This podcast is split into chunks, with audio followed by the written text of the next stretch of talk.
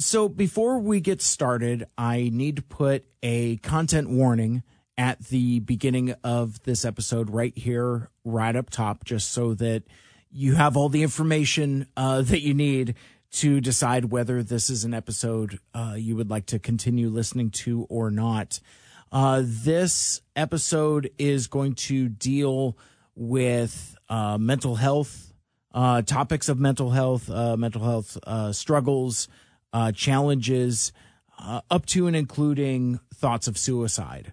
So if those topics are uh, upsetting to you or are too intense for you or just something that that you don't want from a silly podcast that occasionally talks about transformers this uh, this this episode might not be for you um just want to give you a, a, a fair warning um, and, and, with that being said, I, I guess I'll just kind of jump right into it. Um, normally at this time, I, I would say something to the effect of, um, Hey, welcome back to Mike Seibert Radio. I am your host. And on today's episode, blah, blah, blah. And I would tell you about what I am, uh, uh, talking about. Um, this episode is a follow up of sorts to, um, a live stream casual hang I did on Free Comic Book Day uh, last Saturday. Um, and I dropped a few hints, and I, I had even said that I'm making it a point to say it very publicly on a live stream and on a podcast that I turned around and published immediately to make myself even more accountable. Uh, this is the existential dreadcast. Uh, this is a episode, a conversation I have been meaning to record uh, for a very long time. Um, there, there have been times that uh, th- this was going to be uh, talking about my creative struggles um, in, in this space, being a a independent podcaster and whatnot. But what I've discovered very recently is that my problems and challenges and difficulties go deeper than that. Um, I I'm gonna uh, put this right out here, and again, if if you're still with me, then then then you're with me. I am really struggling. I I have uh, found myself with, with a variety of. It's difficult to describe. And um, basically, I, I just kind of feel like, not to sound cliched or stereotypical, but like the walls are closing in. Um, stuff that's beyond just kind of like, you know, I, I'm grouchy or I'm grumpy, having a bad day. It's it, it's more existential than that, more more deeply rooted. Uh, you saw by the title of the episode, I don't even know if I'm supposed to be here today, and um, the catalyst for one the inspiration for that title and really kind of like what the the first part of this motion of this uh, conversation is going to be is I am going to talk um, extensively here on the on this first portion about Kevin Smith, uh, writer director Kevin Smith, and his um, uh, recent sharing of his mental health uh, challenges and some of the things that he's uh, done to face those challenges and stuff that he's shared that he's struggled with um, his entire life. And I, I think I, have I, have i have talked about on this podcast that I've drawn a lot of inspiration from Kevin Smith's work. Um, Clerks is, you know, it, it's a touchstone for uh, so many folks my age, you know, and um, and and, and it's gone beyond that. It's extended beyond that. I've I've you know I, I've been a fan of his movies. I've been a fan of his comic books. I've been a fan of his uh, podcasts. I, you know, I've read his books. I I've consumed enough Kevin Smith material to say that uh, pretty uh, pretty confidently that that I'm a fan. I don't know if I'm a super fan, and I think I I think I tried to parse some of that out and and talk about some of that during my Clerks three episode. Um, I I'm probably going to talk a little bit about Clerks three here, um, as, as perhaps I come to it in in context. Um, as you can already tell, the, the, this conversation is going to be very uh, uh, freewheeling. I, I don't really have a whole lot of notes in front of me, so we're, uh, you know, I, I'm just, I'm just, I, I'm trying to accomplish a couple things here. One, uh, pay off the uh, commitment that I was actually going to sit down and do something and and talk about uh, what's been on my mind and what what I'm feeling and and what I can do about it. I also do want to talk about the the the Kevin Smith of it all, but um, I also um, just recently, like I actually this week, I I've had um a couple things come to a head where I really need to uh capital letters do something. Um, because that that feeling that I've been having recently of unraveling um, has come to a head in in um, in in a couple ways. Um, so I, I'm I'm going to talk about a lot of stuff, and it's going to get deeply personal and perhaps uncomfortably personal. Uh, you are probably going to learn things about me that you won't be able to unlearn or or unknow.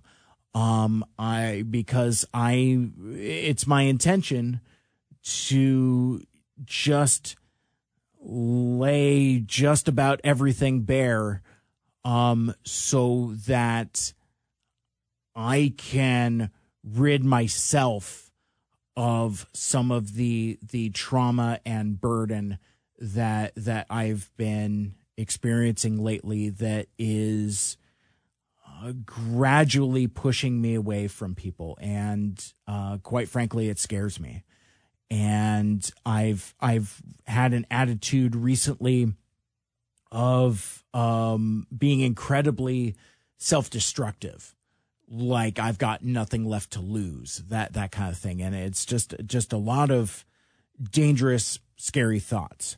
So I, I know I've laid a lot of track and I've probably scared you and I, I I'm sorry for that because it's it's I'm doing one of these things where I'm like telling stories all out of order and from like a sideways uh, uh perspective. Um I'm okay. I'm fine and both of those in kind of like the the very matter of fact kind of ways um i i am not having thoughts of hurting myself today right now. Um i have had those thoughts recently uh more recently than i'm comfortable with. Um but right now talking to you i'm i'm i'm okay. Uh, it's it's really like I think the thing that I've been struggling with the most is mood swings. Um, I I I feel like I'm on top of the world in one moment and just in the bottom of the sewers the next. And um, quite frankly, I, I I don't I don't know what's wrong with me.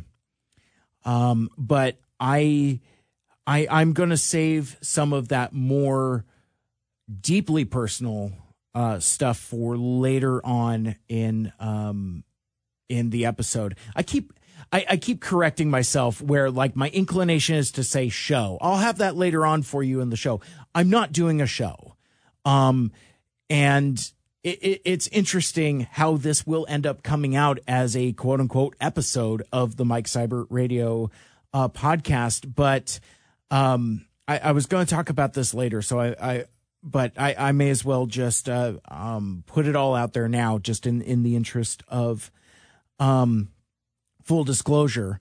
I um, I had an appointment uh, set up with a, a, mental health counselor, and I'll talk way more, uh, much more about about counseling later. But basically, what happened was my appointment got canceled, and it sent me uh spiraling i i, I just kind of like did a did a downward spiral uh just like that nine inch nails album um and i didn't know what to do. I i kind of panicked. And it, it was it was a feeling of panic and anger at the same time.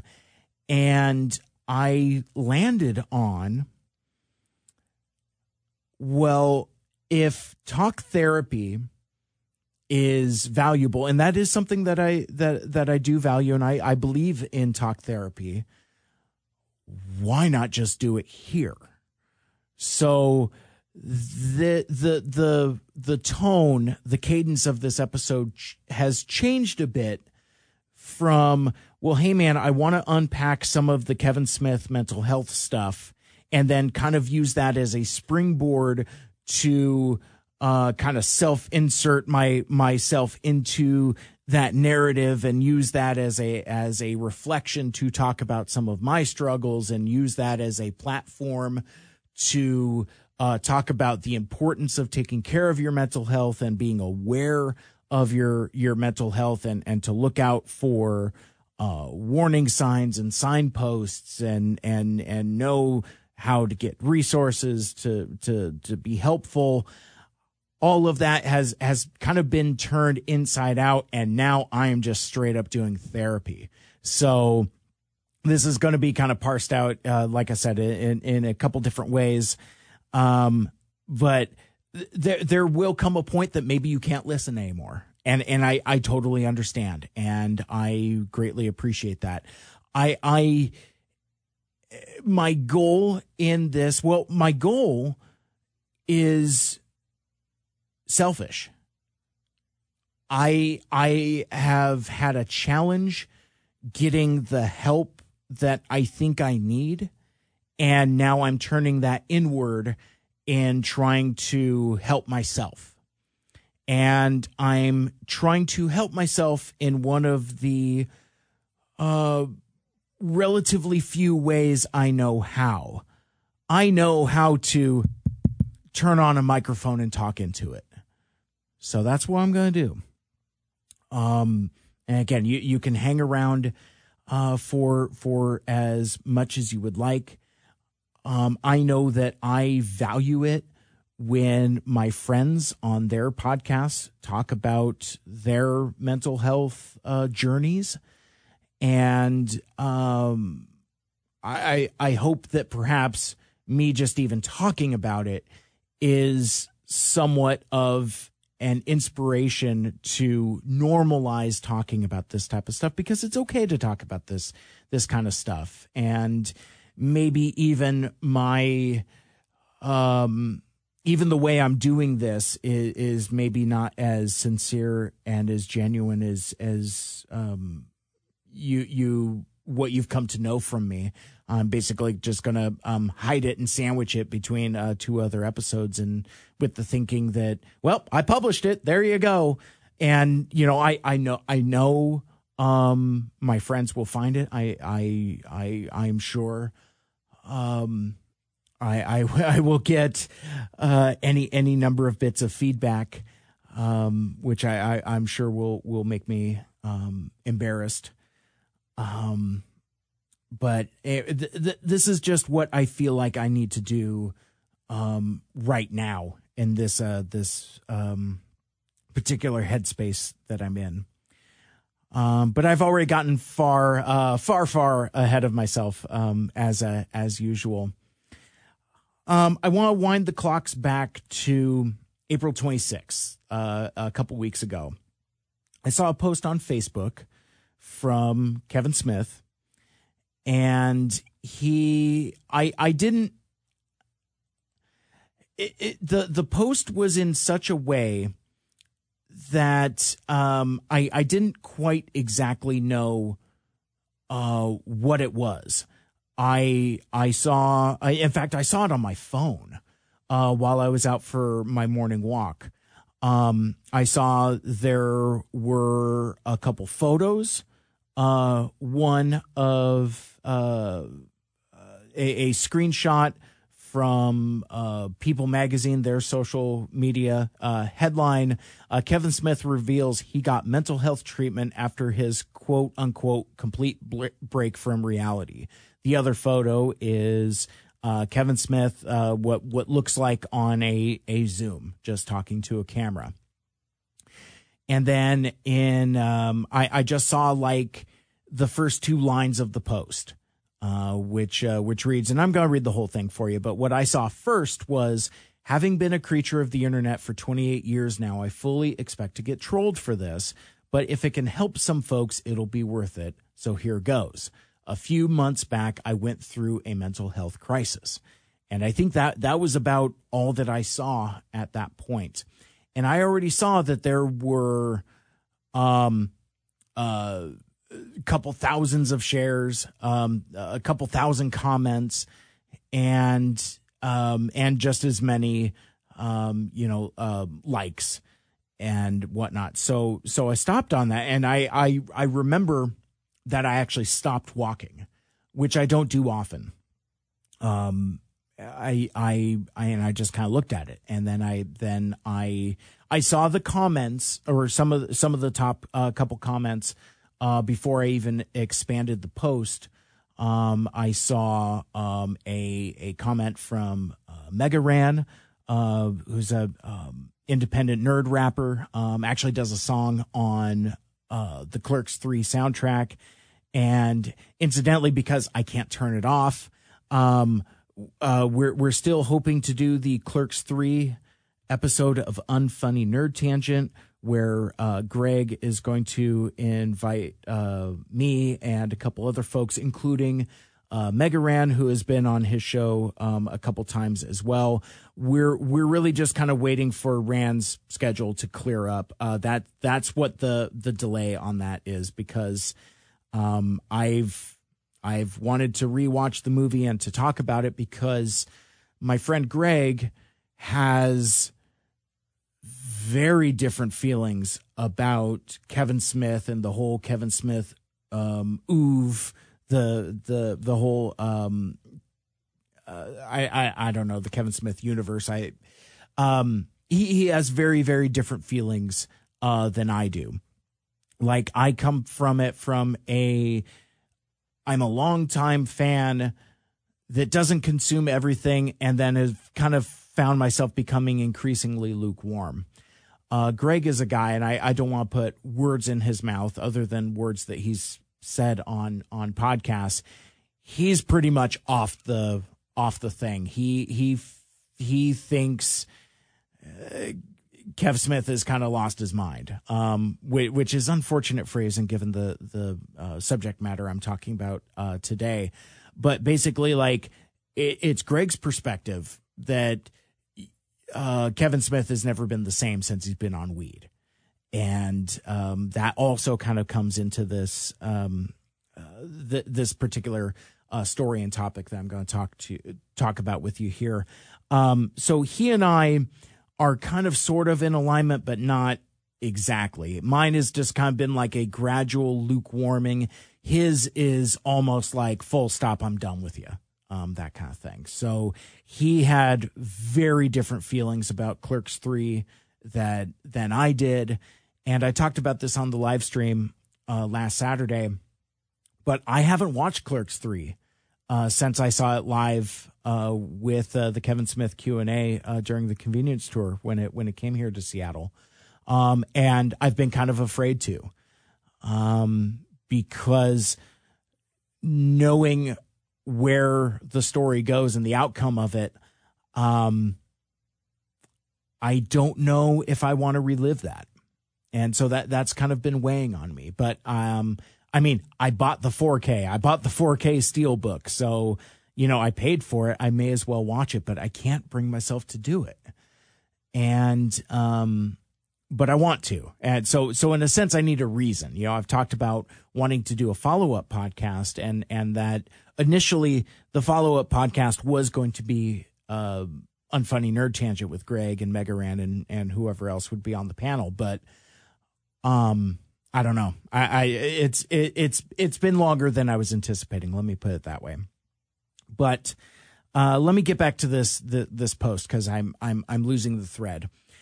Um, I saw the comments first. You know, I saw Megaran. He said thank you, and um, you know, Facebook kind of curates for like you know people you're friends with, and I am friends with BJ Shea, who is a uh, morning show uh, radio host here in Seattle on the Big Bad Rock Station. Probably like, probably the the um, if not the biggest morning show on Seattle radio. Um, certainly up there. Um, and so anyway, he uh, he is an aspirational figure to me, uh, someone who I've looked up to, and is someone who I drew direct inspiration from. The, this was a cat that was talking about nerdy stuff on uh, on the radio at at a time where I was very impressionable and falling in love with with uh, uh, the format of talk radio. Um, so anyway, I, I have a I have a lot of affection for this dude, and he writes, um, Kevin, thanks so much for talking about this and being a great example of how to be quote unquote okay with not being okay. Much love to you, my brother. And that so again, I I did I didn't know exactly what what the extent of this was, and I, I and impulsively I I shared it and I just put a caption that says like "wow" or or something like that, um, w- without really reading it, understanding it, comprehending it. I just knew it had something to do with with Kevin Smith being very open about um, uh, mental health difficulties. So that so that immediately uh, resonated with me, and and it's interesting. Um, I I think I've talked about before how the trajectory of things that happened to Kevin Smith. No, I, I, that that's not the right way to put it. When he had his heart attack five years ago, um, it I, I found myself profoundly affected. Um, you know, very very upset, and it, it was a confrontation with my own mortality.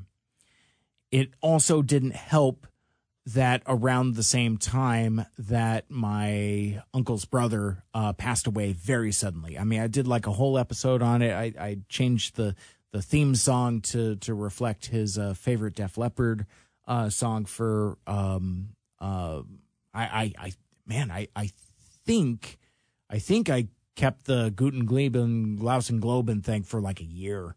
Um. Uh. But anyway, so it's uh, so that was a time where I was really confronted with uh, with my own mortality, and even then, I I would have to go back and listen to those episodes or that episode because I, I remember talking kind of in the same tone that I'm talking to you now, kind of understated, kind of kind of hushed a little bit, uh, reverent, I guess would be um, another way of putting it. But um, I I remember speaking very earnestly about like you know what? Uh, hug your loved ones. Uh, call somebody you haven't talked to in a while. And it's kind of interesting how um, I, I could be so very gung ho about that attitude and then lose interest very quickly. I feel my attitude today in terms of taking things and people and circumstances for granted is the same as it was prior to uh, those uh, those two incidents in uh, in my life, uh, Kevin Smith's heart attack and and my uh, uh, my uncle's, uncle's brother passing away. Um, I I don't know what else to call him. It's like so it's it's my aunt's husband's brother. I but that doesn't make him my uncle. I don't think. Um, because he's he's not married to my aunt. I feel like I've said all this before. so um but anyway, I um so I I finally found some time uh, later that day or maybe the following day to go through this post because it, it's a Kevin Smith post and he types the way that he talks. Um, so I'm just going to read you um, the entirety of uh, of his social media post, and um, then we'll talk a little more um, about kind of what came after. Um, so, having been, uh, this is Kevin Smith, uh, having been a creature of the internet for 28 years now, I fully expect to get trolled for this, but if it can help some folks, it'll be worth it. So, here goes. A few months back, I went through a mental health crisis. Rather than succumbing to grim alternatives, I sought help at a mental health facility called Sierra Tuscan, uh, Sierra Tucson, geez um, where the therapist saved my life and helped me find my lost marbles. I learned incredibly useful information on the subject of trauma, and I've shot a video about it so that other folks who've experienced trauma and minimized it to survive, like I did, might not feel so alone, split, embarrassed, or broken. There's always help out there, kids. Don't be afraid to ask for it. Seek it out. And the other side of the hardest thing you'll ever go through lies your joy. Seize it because you deserve happiness in this very short life we're lucky enough to get. As bad as troubles can get, it can always get better. Don't waste your time obsessing over the unchangeable past. Stop worrying about the unknowable future and focus on this moment, the here and now, and breathe. Before I left the place that helped me, my therapist wrote these words down on an index card that I will always carry with me for the rest of my days. You do not have to earn love.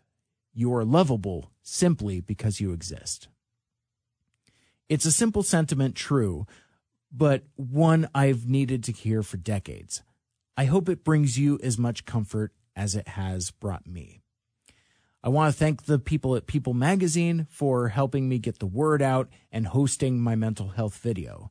Uh, to watch the 35 minute talk, go to the People Magazine YouTube page. There's nothing to buy as I'm not selling anything. But after my heart attack, I'd tell the story about it everywhere. Uh, um, to uh, the Colbert Show, to podcasts, to medical conventions. And over the course of the last five years, I've met and heard from thousands of folks who said that receiving the heart attack information, made them look into their own heart health or the heart health of their loved ones, which in turn saved some actual lives. And while some folks and while some folks experience heart problems, everybody suffers from trauma. I wish you the absolute best, Kevin Smith. So, um, I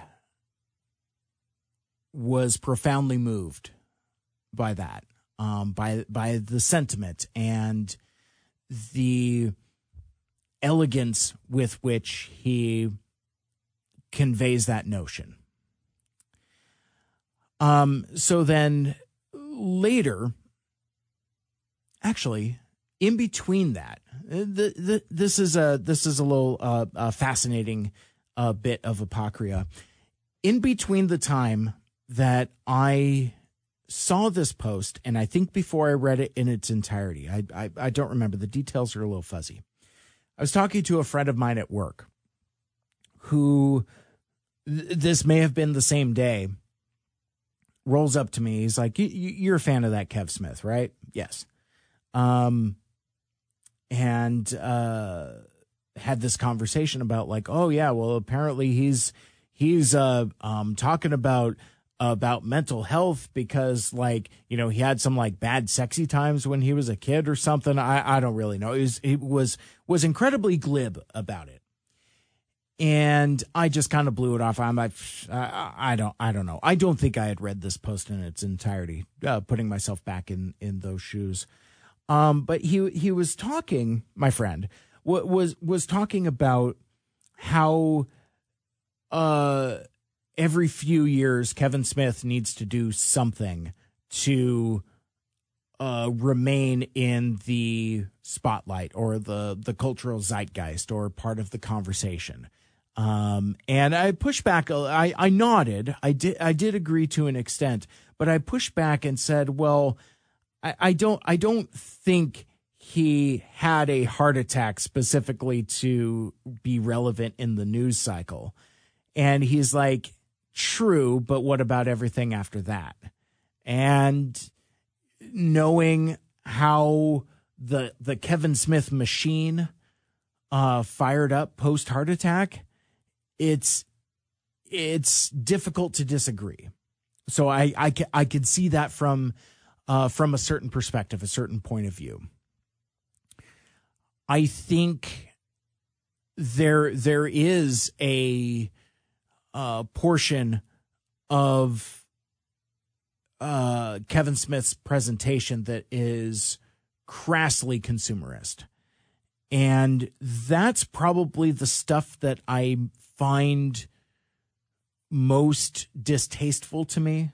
Like I'm not a part of like the that Kevin Smith club. I, I've I've never felt compelled to like engage on that financial level. Like I'll go to his shows, I'll buy his stuff, you know, that that kind of stuff. But like but there's a certain line that that I draw. And um I, I've talked about being uh, lukewarm. Um, one one of my uh, favorite podcasts that that he hosts is Fat Man Beyond. Uh, that he hosts with Mark Bernardin, and it and it's very much pop culture, uh, movie reviews, TV reviews, things like that. Very much in my wheelhouse. But um, recently they did an episode where um, uh, apparently Kevin discovered the super chat function on YouTube and it was it was gross. I mean, I I I turned the episode off several times and then ended up having to come back to it. Um, it was um, I don't know, just just uh, I I understand that that we're in a uh, capitalist society, um, but but some blatant cash grabs are just gross. I just I I don't know how else to put it. Um, but but so like his his gross over monetizing of himself puts me off often. And um I don't know. Um but anyway, so so I had this this discussion with uh with my friend at work and it was uh um, I didn't really think anything of it. It's like, oh well, yeah, you know, I, I'm sure I'll hear about it on on some podcast. And then uh, Mark Bernardin hosts a episode of uh, Fat Man Beyond uh, by himself, which he titles Black Man Beyond, um, uh, where he did a solo show, and he um, mentioned briefly at the top that he's like, you know, you've probably seen that that that Kev put some stuff out. I'm not going to talk about uh, the Kevin Smith stuff you know, we, we wish him the best. Um, but but I'm not going to talk about that. Let's let's talk about the finale of uh, Picard. Let's talk about the the finale of Mando. You know, let's talk about what's going on in the news uh, coming out of CinemaCon and and all of that other stuff. It was it was a really solid episode. I I I, I like Mark Bernardin. I I like his um, analysis and um, he gets me to look at stories from a new perspective that that I've never thought to. Um, so so I I like that. I again I I I like his analysis. So um but anyway, so even then so like the so like the the one two three punch of like oh man there's really something going on. I think then at that point was when I read this post in full and then um, I found the video on YouTube. The the um, it's 35 minutes long. It's called Trauma is Trauma, and it's uh it's hosted on the People Magazine uh, YouTube page. And I started watching it while I was at work, like after I got off my shift, but before I packed up and left. And I I, I, I was deeply moved by what I was what I was listening to.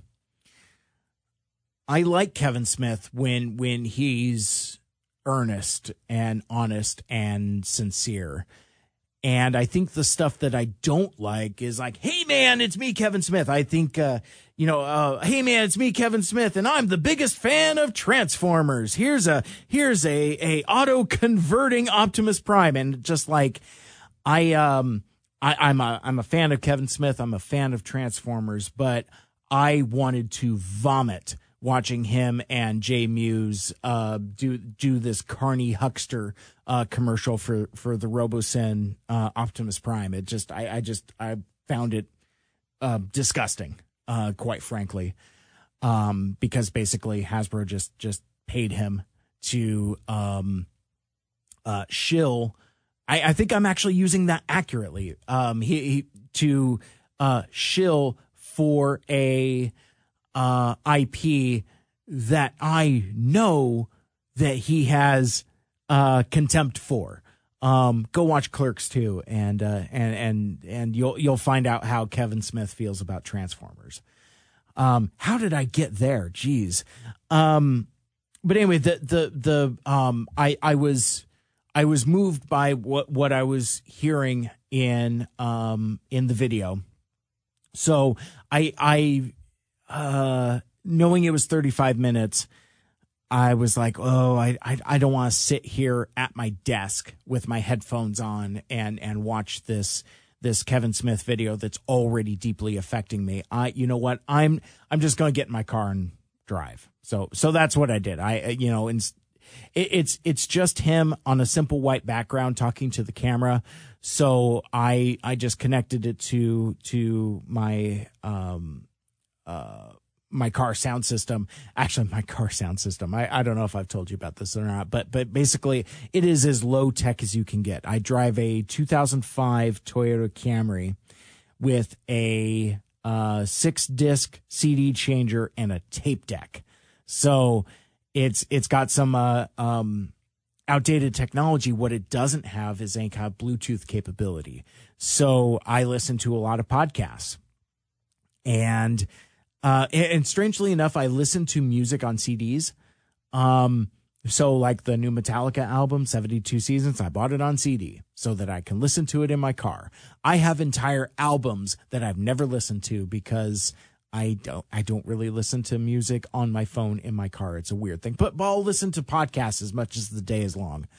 I don't make any sense. Um, I I am j- like like that Green Day song. I am a walking contradiction. Um, but anyway, so so I I put this this um People magazine thing on and just um you know turn turn the screen off so I'm not like watching it while I'm while I'm driving and being massively unsafe. Um, and I, I just listened to it like like I would a podcast on my way home, and it was um,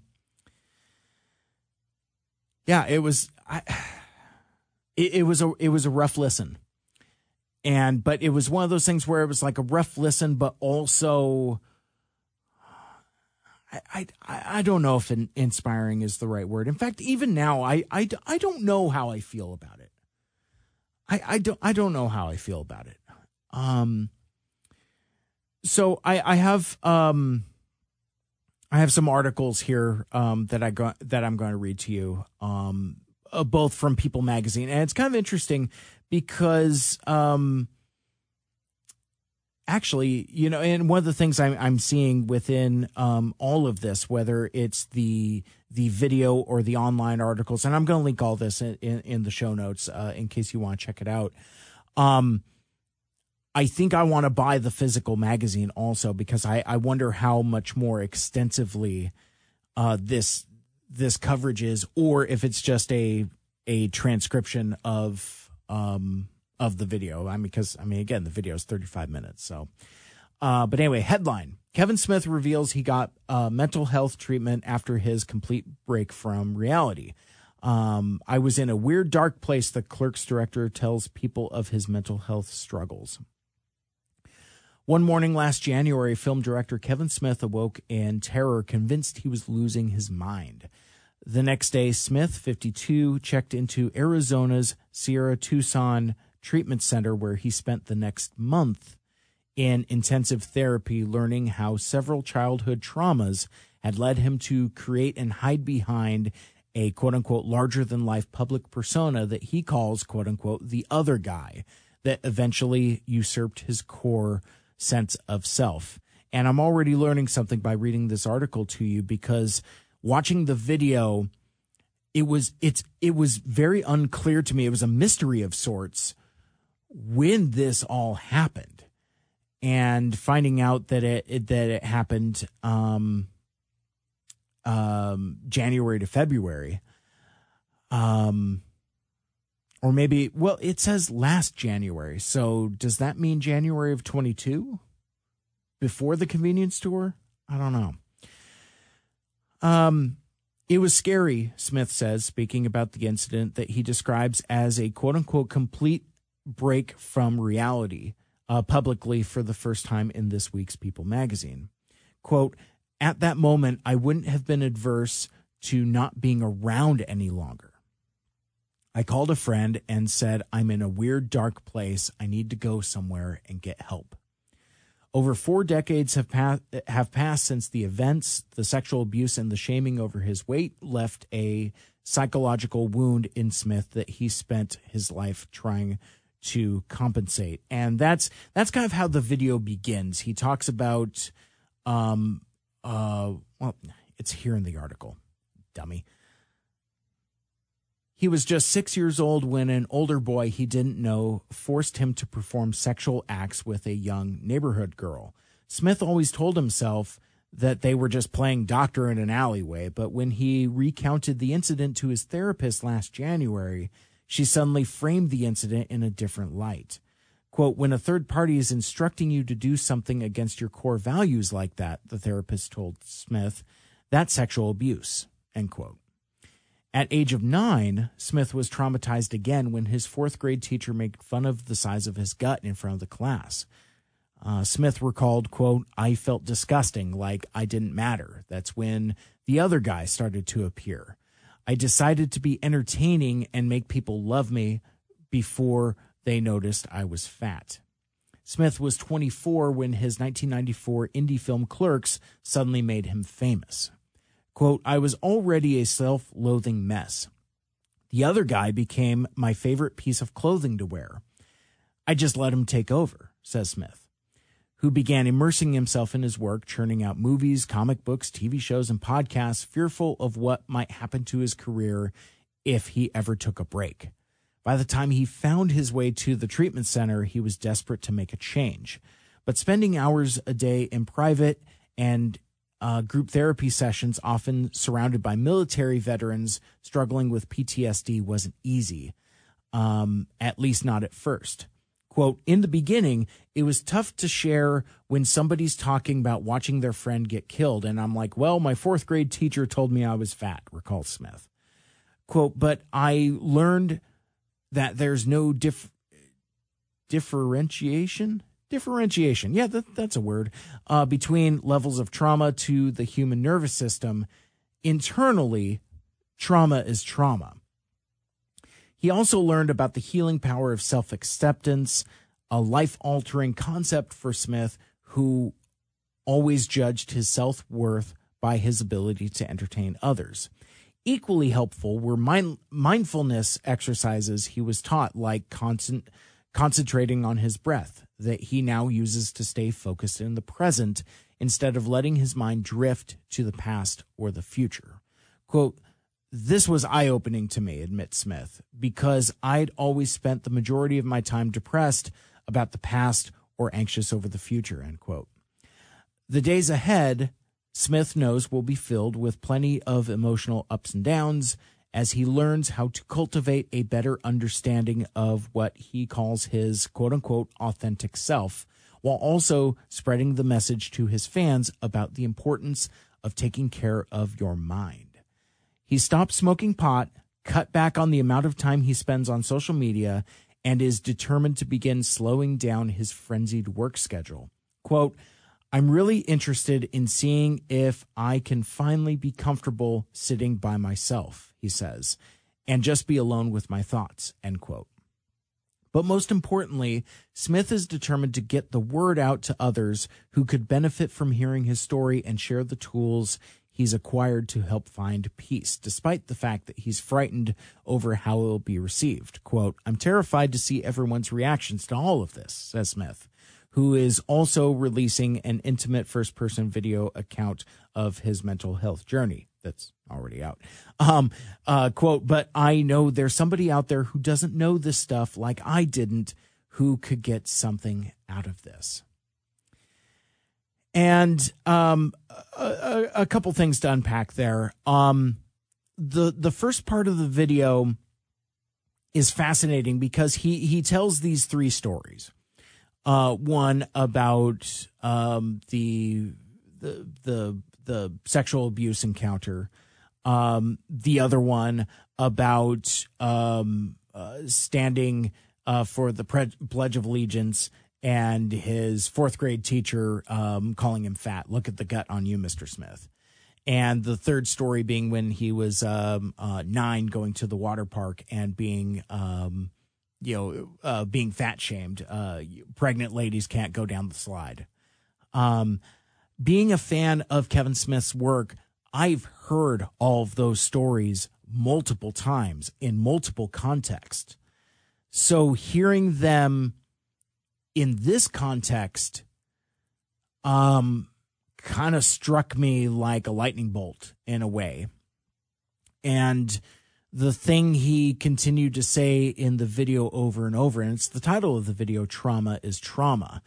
And I, I appreciated the bit in there where he talks about being in group therapy with uh, uh, military veterans and survivors of domestic abuse and feeling incredibly small and feeling that his trauma was small. And basically the the doctors there had to break it down for him. It's like your your body your brain your nervous system doesn't know the difference between you know levels of trauma. It, it doesn't understand levels of trauma. Um, so even now, me saying this to you, it feel it's it, I I I can relate a little bit and understand a little bit of where Kevin Smith is coming from, saying, "How is my trauma on the same level as someone who has survived scars of war or has survived scars of domestic abuse?" It's not the same, but in this context, it it your your brain doesn't know the difference. Trauma is trauma. And those themes resonated with me because I do a lot of that, a lot of that minimizing. And later on when I I um well when when I get super personal and and uh do uh what what I guess I'm now calling deep therapy um you know uh, using using this microphone as as the as the um, counselor I couldn't get an appointment with. Um, um, that is that is a lot of the challenge that I have that my struggles my trauma is insignificant in a world full of strife and trauma you know and one of the challenges that that that I well one one of the truths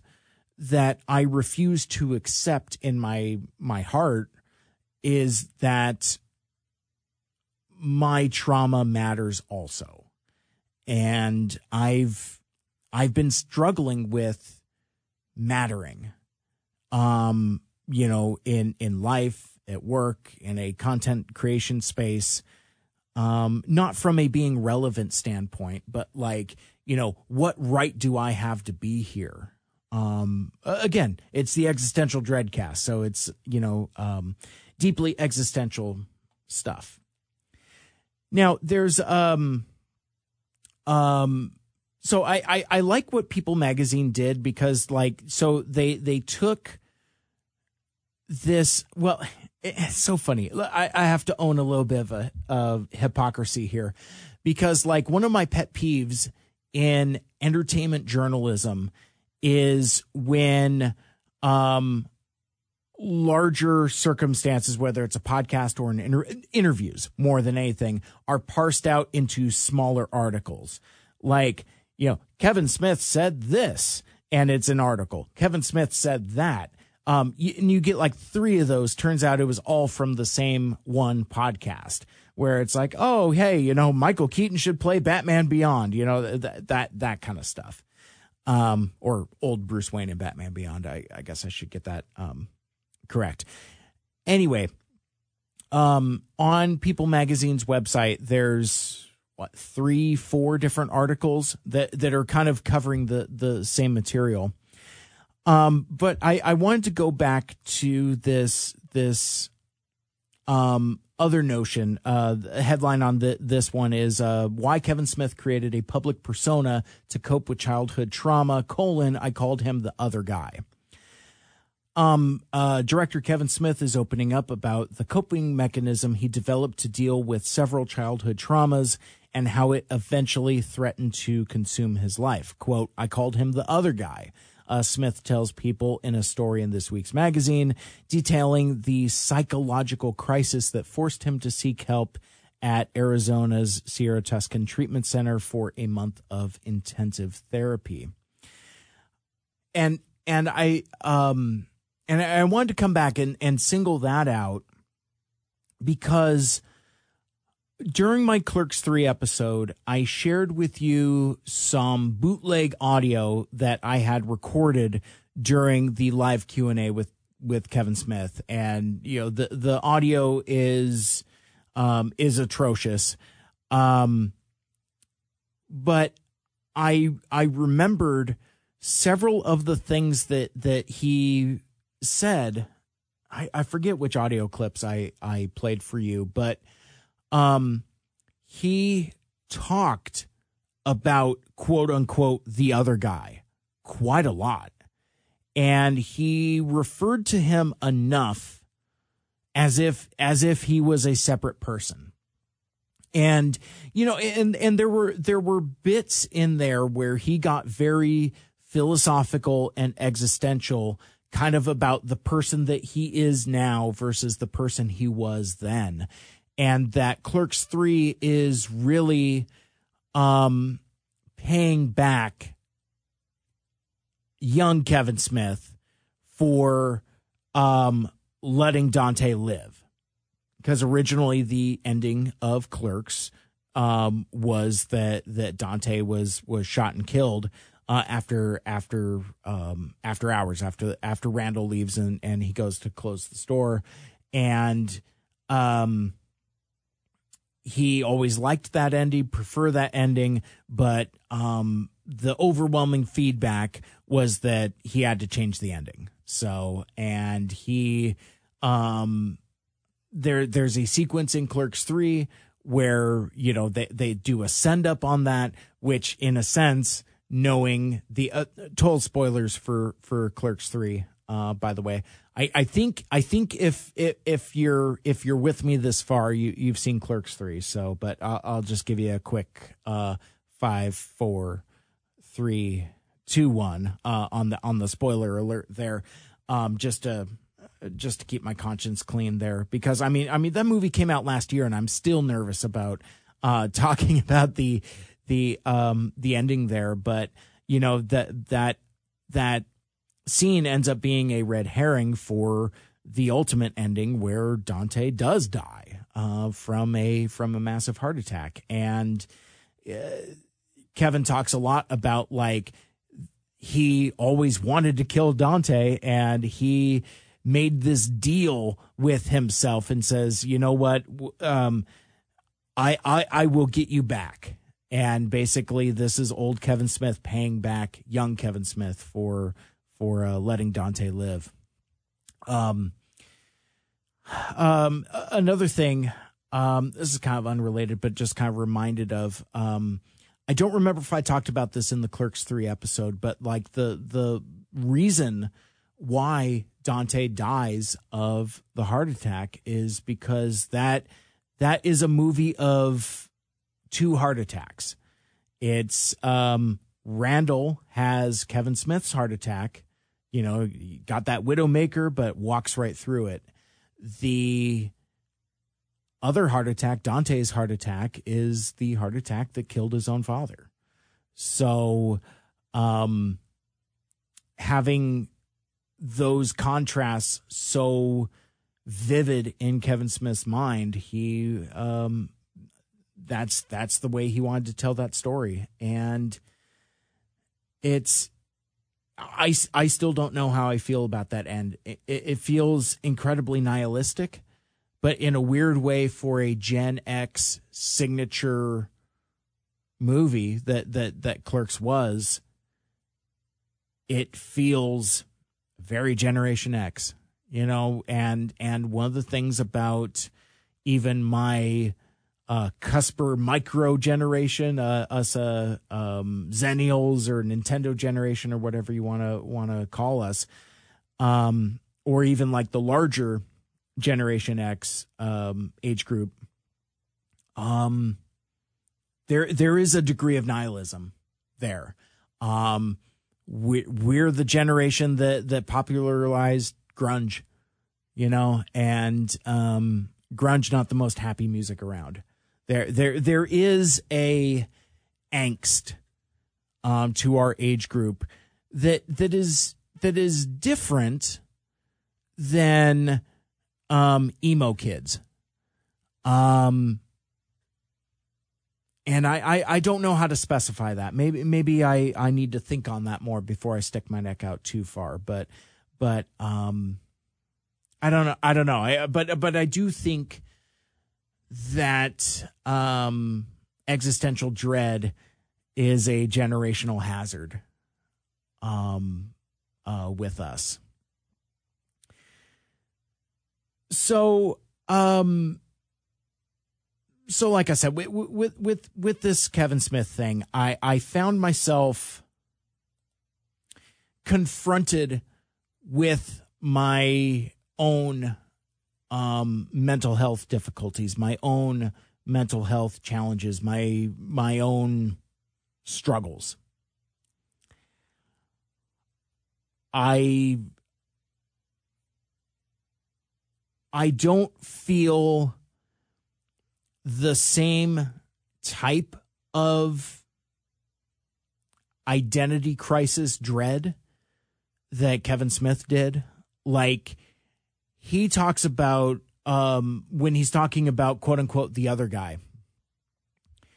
He mentions what what what the the the inciting incident for him checking into the clinic um was that he looked in the mirror and only saw the other guy. He didn't see Kevin Smith anymore. He only saw that Kevin Smith, the other guy. And there have been times in my life that I have had those kinds of identity struggles. Um, you know, who I am, why am I here? That um th- those kinds of existential questions. Um, I think, though, in my current life, here now today, I I've kind of reconciled in a way my my disparate uh, personalities. I think my job really helps uh, with that, um, for good or bad. Um, audio editing and talking into a microphone and broadcasting is part of my hobbies and part of my work and so th- there's there's certain degree of continuities which which actually could kind of be part of the problem um I don't know if any of that's true what I just said because I I'm I'm pondering how I am at home how I am at work, how I am on podcasts. And those are kind of three different guys. Um, they're all through the same prism, which is, I think, what I what I was meaning, kind of like the the more reconciled uh, Mike Seibert. Like the, they're all kind of like aspects of the same guy, but they're not different. And there was a time in my life when they were the guy I was at home was was violently different than than the guy I was at work, and vice versa. And um, I wasn't doing podcasts at that point, so um, uh, hadn't been quite invented yet. But but I, I, I think throughout my life, identity has been a huge uh, struggle with me, and and maybe as I, as I talk through some of this stuff, I I might um, touch back on that um, later. But for me, I, I think I think what my biggest problem is, and and at this point we're we're moving into the the what I'm calling the the the deep therapy uh, portion of the of the episode of the podcast where um where I'm just uh, again I'm I'm going to talk about myself. I'm going to talk about myself in a way that I never have before publicly. Um and I hope on the other side uh, we can still be friends. If not, I understand. Um you're going to learn um, that I am selfish, that I am entitled, that I'm kind of bratty. Um, I I identify as a good person. Um, but I don't know if I'm that good a person. And because like I I have a I have a mean streak, I have a caustic streak.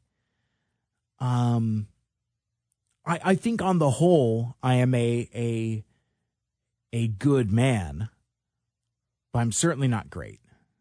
And I and I and I know that. But my biggest struggles, my biggest challenges come from my perception of who I am, I guess. Um to to put it more plainly, and and the thing that I would um tell a counselor if I was talking to them instead of talking to you is that I wish I could love myself the way that my friends and family do because I don't. I don't like myself very much. Now, I, I, again, as I said, I think I'm a good person. I think I am competent. I think I am skilled. I think I am good at things. And I appreciate and understand that people like me and I accept that people like me. Um I think I just repeated that. I was trying to sound profound. Um but I don't like me the way that you like me. And if I could crack that nut, then then I would be um I'd be doing okay. Um, let me take a, a handful of steps back because I, I think what I need to do is kind of talk about my feelings about kind of like mental health and mental health counseling and um, getting help. Um, because I, I think it's important and I, I think I've done myself a few disservices and it's really coming back on me. Um, a number of years ago, I don't remember exactly what year I started counseling. Uh, maybe 2008, maybe 2009, maybe as late as 2010. I, I, I honestly do not remember but I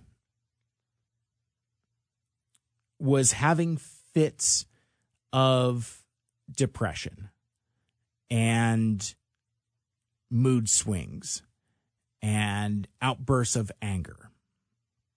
And I got to a point where, and, and I feel this way about myself often, that there's something wrong with me. And it's like I feel it in my bones. Something is wrong with me. What is wrong with me? And at that time, I had, you know, and, and I'm always coming up with theories and excuses.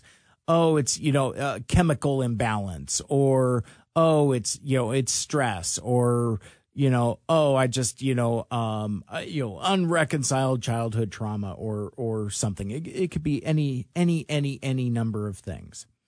But what we thought uh, was wise, my my wife and I, was that I just, you know, go to the doctors and get a physical. You know, just just just you know, see what what's what's going on. You know, see see if there is something wrong with me. Um, you know, something that might be causing like a chemical imbalance or or something. I don't know. But when you go to the doctor's office to get a physical, they have like a mental health checklist thing. And it's like, you know, have you ever thought about this? have have you ever done this? You know, do you feel this? Um, I, I, wish I had one of those questionnaires in front of me to to more um, uh, clearly illustrate what some of the questions were. But basically, like it, it's a it's a mental health wellness checklist, and I was feeling especially not great that day, um, attitude wise, feeling wise. Um, and so I answered everything in like the most profound uh, negative possible. And so the doctor uh, comes in and, you know, he does a physical and he's like, but your your answers on on this questionnaire have have me deeply concerned are are you know are are you are you currently seeking counseling? What uh you know kind of what what the deal is? And I was desperate. I was just like, yeah, I I need a referral. Um, you know, hook me up. And I I don't know where else it will be appropriate for me to say this in context. But um one of the things that I am discovering as I have been reflecting in anticipation of doing this podcast is I am willing to put in the work once I'm there. Let me explain a little bit what that what that means. So I I am by nature a hard worker. You know, it's like if there's um, if, if there is there's anything to be done, um, if I if I'm there, I'm doing it. What is hard for me is to put myself in that that situation to begin with, to actively pursue a situation where I'd be working hard. Uh, you know, let's let let's um, give you a domestic example. Um, I don't particularly um, enjoy doing yard work until I'm out there doing it. So it's like, hey man, do you want to mow the lawn? Well, no, I really don't. But once I get out there, I get my earbuds in, and I'm just I, I love it. You know, and then then I walk around on the on the grass barefoot afterwards and and feel feel accomplished. Um but I but I need to be doing it. And and I take a a similar attitude towards my mental health and quite frankly I want someone to do the work for me. Or I'm willing to do the work while I'm there. I, I've been having amongst my other mental health challenges I have been having some struggles at home. For the sake of this conversation, I am not touching any of that. But there there has been enough to where it's like something needs to give. And it's like, okay, well, I want to do counseling. Actually, so this is the only extent that I'm that I'm going to get into this because I I've had conversations with my wife where I'm like, okay, well, I know I need counseling, but I think we need counseling as well. So I'm putting the the the proposal of couples counseling out on out on the table. And it's always been, yeah, man, I'm down to clown. It's it's never been I don't want to do it. You know, that that kind of thing. Um but because I drag my feet and I am slow to action and trying to deal with insurance and stuff, I drag my feet and I don't find anything. And I get frustrated by what I can't find. And I get discouraged. And I get irritable. And I get angry. And I cause more problems. The times that I've picked up and put down trying to find a counselor is maddening. And all of it is under the guise of I don't have time. Well, I can't deal with this right now. I need to go to work. Um, or I, I can't deal with this because, because of like, you know, because like the, the way my work is, I, I work in the, the middle of the afternoon. So it, it is by nature always kind of weird and awkward. Um, but yeah, I just, I, I just, I'll, I'll come back to it later, but basically like, I, I want somebody to do it for me. You know, I, I, I have a hard time just cracking the phone book and say, oh, beba boop. Okay. I need, I need mental health. So I went to go get a physical to get a referral and I got one and I went to go see a um, counselor who I saw for several years up to and including actually I I I was with this guy through the most transitionatory transitionatory transitional um time in my life. Um following me through the end of my old job, my my inventory job, what I identified as my career through 2012 when um within a few months of each other uh, my sister-in-law and my father-in-law both uh, pass away suddenly um turned our lives upside down changed our lives completely changed our outlook. Um prior to her sister pass away, my my wife quit her job so that she could be more available, and then that carried over to her being um, available uh, for my mother in law when when um, when her dad was sick, and then after after he passed, she was still um, my wife was available to help out there, and this threw me.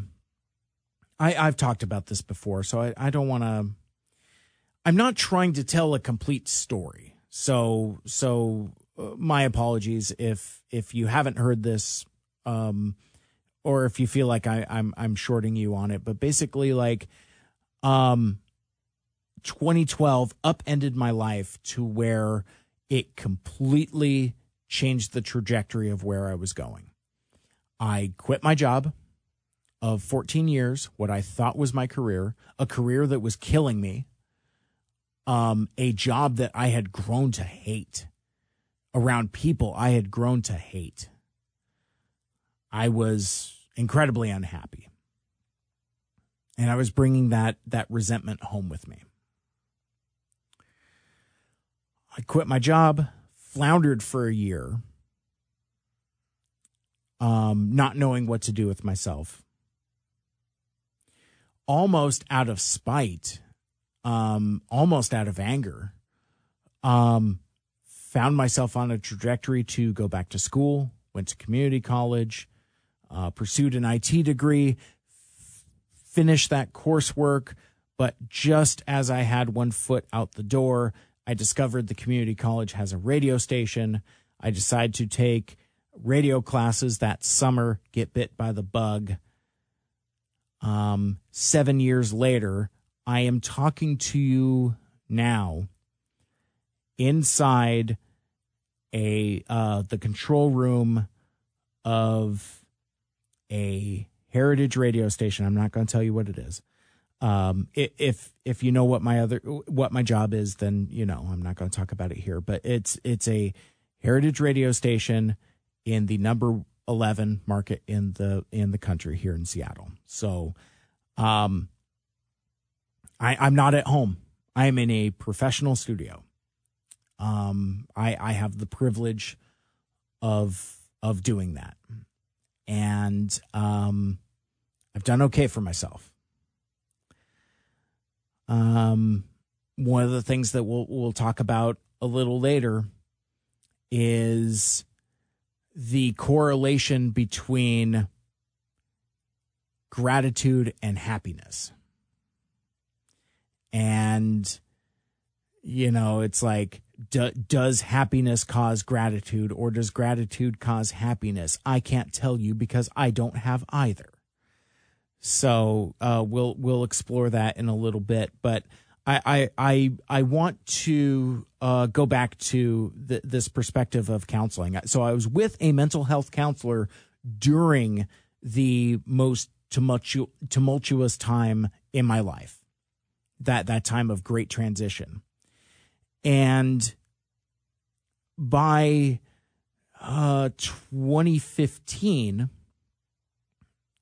by 2015, I am just about, um, or maybe I was with him through through 16. I I I don't remember, but basically, like what what what I what I'm pussyfooting around and and not um getting to is there was a time where this guy, my counselor, had seen me be at one place and arrive at another that you know I I, I was I don't want to say a different person, but I I felt different. I felt like I was a different person. And basically, um, in a in a sense, um, told me one day that he didn't think I needed to come in anymore. And that that I was welcome to continue to come in, but that he didn't feel that I needed it. And at the time, I took that as empowering. I thought that I had graduated therapy. That's really how I felt. I I was having lunch with a friend of mine not too long ago, and we we were talking about our respective mental health journeys. Um, he's a couple years older than I am, and he he was telling me about how he's he's got a great rapport with his um with his person that he talks to and I had said something about like, oh well, that that sound that sounds delightful. You know, I really should get back into therapy. And and at by the time of this lunch, I I've, you know, it had been months, maybe even years, of the dynamic I just talked to you about, where I'm like, well, things are out ahead domestically at home. I have to make a change. I have to do something. Um, because I I'm just causing way too many problems and being the source of too many problems and just being so inconsolable that um you know I, I had just lost the ability to self-soothe and to calm myself down and um anyway I, I was i was telling my friend this and he was taken aback he's like so let me get this straight so so you were in therapy uh, or seek counseling. I don't know what the difference is between counseling and therapy. Um, quite frankly, I don't know what the difference between mental health counseling and like psychology or psychiatry or I I don't understand the vocabulary. I, I don't know what the difference is. Um, might speak to me not being able to articulate what I need, um, which is which is probably one of my problems as well. But um, he he was taken aback. It's he's like that that doesn't sound right, and and it shattered the narrative that I had built myself up. I, I thought I had accomplished something. I thought I had graduated from therapy. And I, I, it's interesting that I had that attitude, but also the perspective of, I know I'm not right. I, I need a refresher was kind of the way I thought, you know, need to, need to polish things off, you know, that, that, that, that kind of thing. Um, a, a refresher in a sense. That's the same word. I've used it twice. Um so anyway, that that that's kind of what my first foray into um uh, mental health counseling was as an adult. You know, I think I had seen counselors when I was a kid, um, on and off, never consistently. I don't know if it was situational. Um, it wouldn't surprise me because I I was an angry kid. Um, outbursts, um, rage, deep rage, um, a, a lot of problems that that follow me today. Um, a lot of problems that have, I mean, things that I thought I had put to bed years ago, um, are have been bubbling up like recently, um, startlingly recently um, in in terms of like like the just the deep inconsolable rage that I feel. Um, it sucks. And so anyway, that that that's kind of that that was kind of my first chapter, and then I've just been living life from there on on the trajectory that I'm on now. You know, it's like I I finish uh, college again with my with my radio degree. I'm already working at a radio station at that point, and over those next seven years, I just uh, celebrated my my work anniversary on uh, Wednesday. Seven years. Um, I, I, I, I, it's you know I, I talked about the du- duality and identity. There's a part of me where I'm just like I can't believe it. I can't believe it. You know, um, they they continue to let me be on you know, working where I do.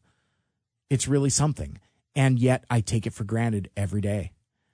It's, it's, it's a baffling, um, uh, dichotomy.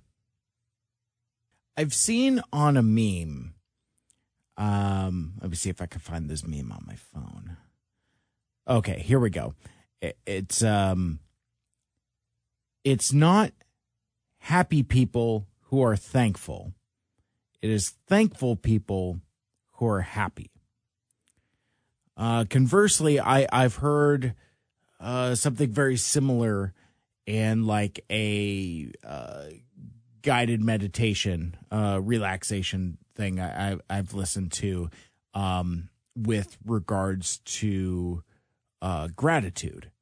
You know, it says, um, you know, it's uh, in in how's it go? It's um like in in daily life we must see that it's not happiness that makes us grateful. Rather it is it is gratitude that makes us happy. So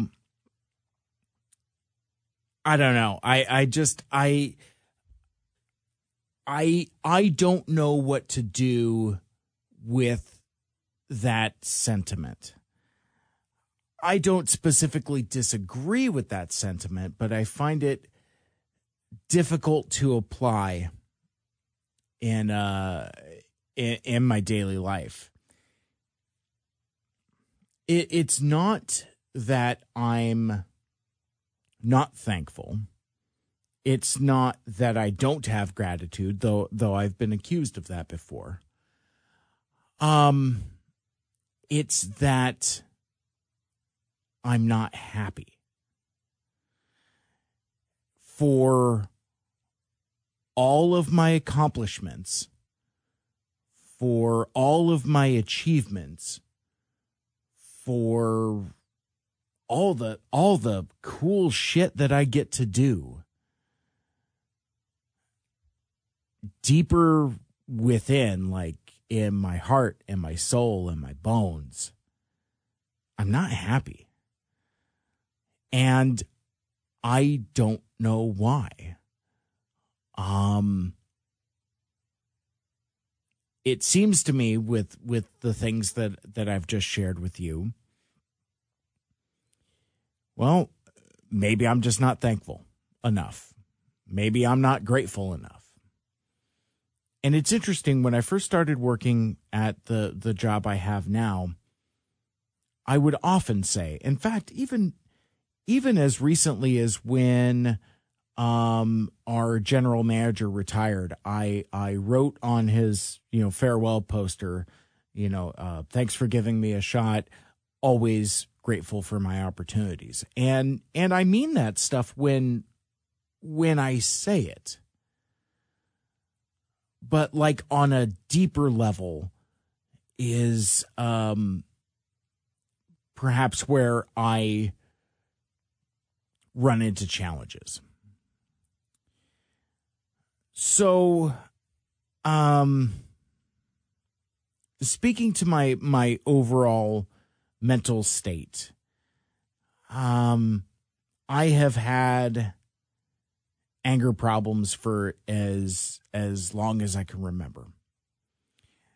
Um, and there was a time when I was going through counseling before that I thought I had it licked. I don't.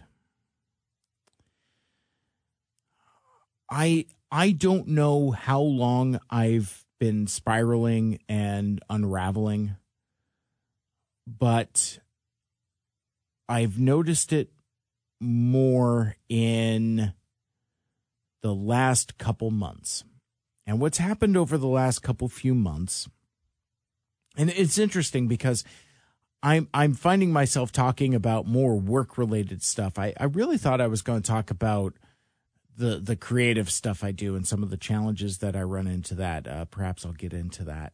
Um, but I, I think one of the the more significant milestones um, is we've moved. And and it's kind of been a a period of change at, at my at my workplace. The cliffs notes is this. Um over a year ago uh the company i worked for was purchased by another company and for that year there was really no changes um, couple tweaks here and there. Um, some folks were let go, some new folks were were brought on, but nothing earth shattering, ground shaking. Um, and then shortly after, it, it was announced that uh, we were going to move, that our new company was going to build new studios for us. Um, and that process took took a while. There were a couple different sites that didn't work out for for one reason or the other. And this is kind of coming off of the heels of kind of like the back end of COVID. So, you know, people are starting to return to work. And I, I'm discovering that the culture is starting to change. And um not that this is a conversation about covid but um my thing is is that i worked from work the entire time. Now because of our business there there's opportunities for like re- remote broadcasting like uh, show hosts and reporters and various other folks um, you know, you know sales, production, um, as many people as were able to go home and work from home. That's what the company did. At no time ever did that include me because I, I, I wear a variety of hats where I work, but at the end of the end of the day, I'm a console jockey. I uh I press buttons. Anything that you hear on a on the radio is the result of somebody pressing a series of buttons. That's my job. I press buttons. I mean, there's more to it than that, but, but for for this example, you know, being reductive about it, that's what it is. I, I, I press the buttons.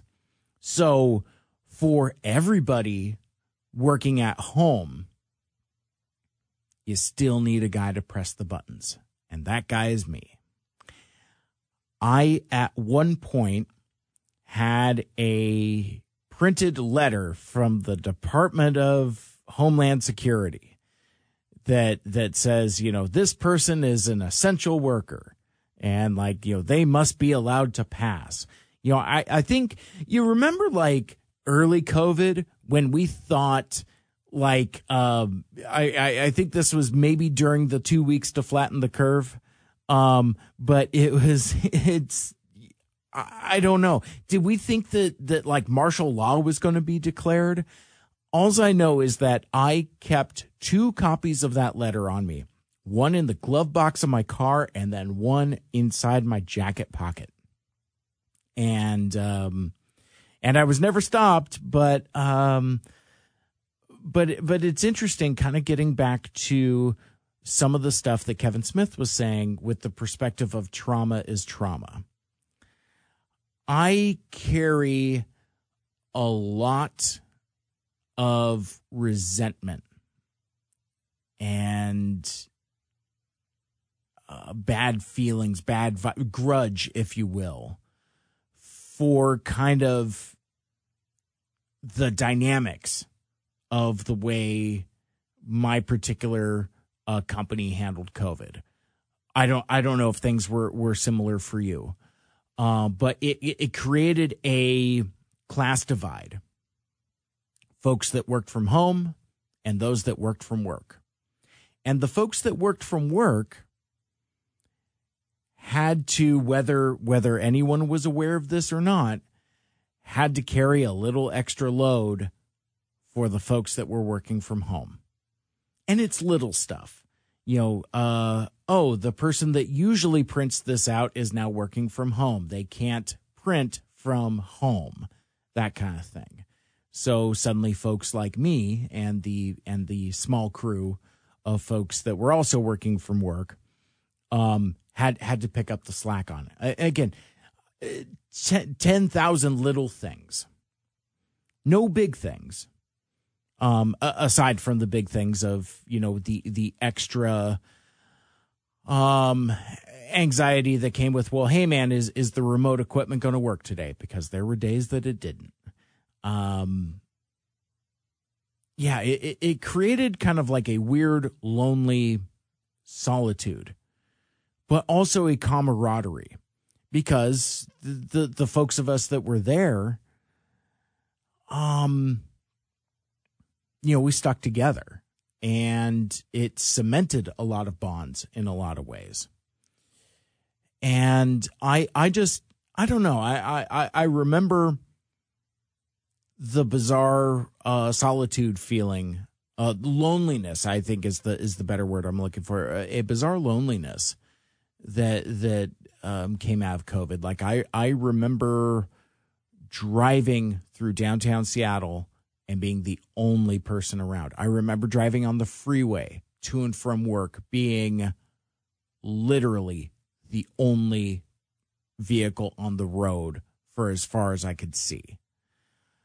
Um, that didn't happen often, but it happened enough to where it sticks in my memory. I, I, I really felt like the Omega Man, where, you know, I'm just last man on earth. You know, I, I leave home, drive on a deserted, desolate highway, uh, driving through an abandoned downtown core to go to work by myself.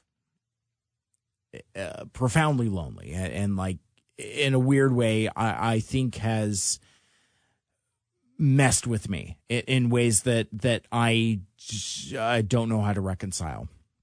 But what I do know is because of that, I I have a I've developed a a uh, social anxiety that I I never really had before.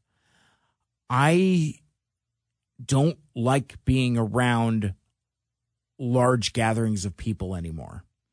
I mean, like I could go to sporting events or concerts or th- or things like that. That that's different. But like when people started coming back to work, instead of being excited or happy, I was resentful. Because what would happen is folks would like gather around my desk and there's like a half dozen people and voices are getting raised and and it, it was like there there were a few times I remember specifically I had to like leave and walk away cuz like I could feel my anxiety spiking. Um because I'm also kind of like a a social butterfly type of person like I want to be involved in every kind of conversation. Now granted in these situations especially when you're having it literally next to my desk. So it, it and and I can't focus, I can't concentrate. Um so just just I I think talking to you now that makes me kind of realize that maybe that was the beginning of some of my current problems. Um and then it just kind of hit an accelerated pace uh, once we started moving, you know, so there there's stress and anxiety with packing up. Um, and it's a domino effect. You know, uh, long time management announces retirement. Uh, new management comes in, and and I hate new people. Um, I I hate breaking in new people. Um, especially when they're not what I perceive to be incredibly bright. I have impossibly high standards. Um, and it's not, it's not specifically arrogance on my part. It is, um, expectations of what I think others should be able to do. It is a little different because it's like, well, Mike, is it, is it that you think that you're so much better than? No, not specifically, but it's that I believe in you so hard that I expect more from you. And expectations swing around into disappointment when they when they aren't being met. So um that that's one of my other other um problems is that that I just I just have impossibly high standards for everybody. You know, for uh well, no, for people I respect. No, that that's not exactly right. Positions I respect, I don't know if it's that either. Um because that that that attitude has caused me no shortage of friction uh recently as well as just like in general. Um friends uh friends that are content creators. It's like i'm getting mad at them for things that they aren't doing. Um but none of that is my accountability. None of that is my responsibility. But yet i find myself being upset by what other people are doing whether it directly affects me or not. Um, but anyway, so we we move, and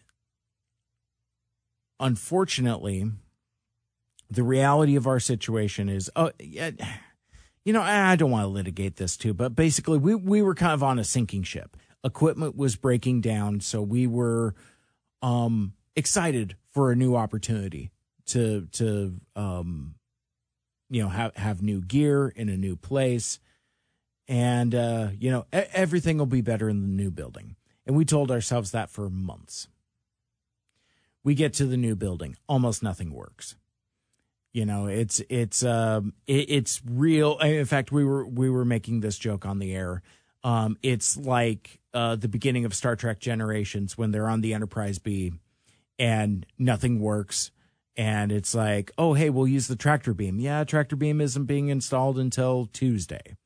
Okay, well let's uh, let's use some photon torpedoes. Yeah, no, we we don't have any photon torpedoes. They're coming on Tuesday. Okay, well let's get the medical staff ready. Ah, uh, you know what? Uh, and it's like, well, let me guess, Tuesday. So it it, it really kind of became that um, at my work.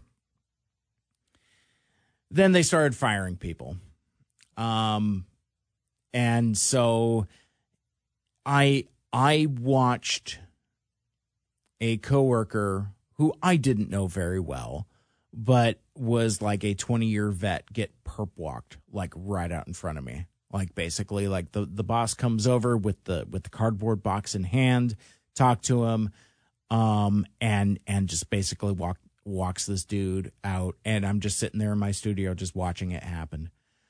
Um, and it felt like every week for like the first month, it was always somebody.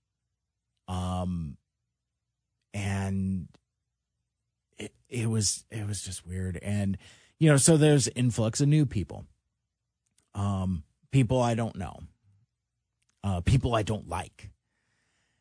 And, um, and, and it was just really getting to me and um, I'm really trying not to stick my neck out too far because it's I, I don't know who's listening, but um, I found myself becoming increasingly impatient, increasingly quick to temper. And over these last several weeks, there has been significant escalation um, to the point where now I think it's appropriate to openly yell at people, like actually yell at them. Like, um, you know, a, a coworker uh, brought uh, brought salmon, and they were gonna like microwave fish, and I'm just like, are are you serious right now? Are you really gonna like microwave fish here? It's uh the the uh, our our old building was significantly larger. Um, we also shared facilities with two TV stations in addition to three radio stations. So, um, stepping down from that, we're we're very cozy, very intimate, and um, as such, the the kitchen area is very small, and it's right next to everybody's working space. So so when this dude microwaves salmon, it fills the entire workspace. Um and and it just sucks. But my point being is like I I am so much a loose cannon now. I yell at this guy. Actually yell.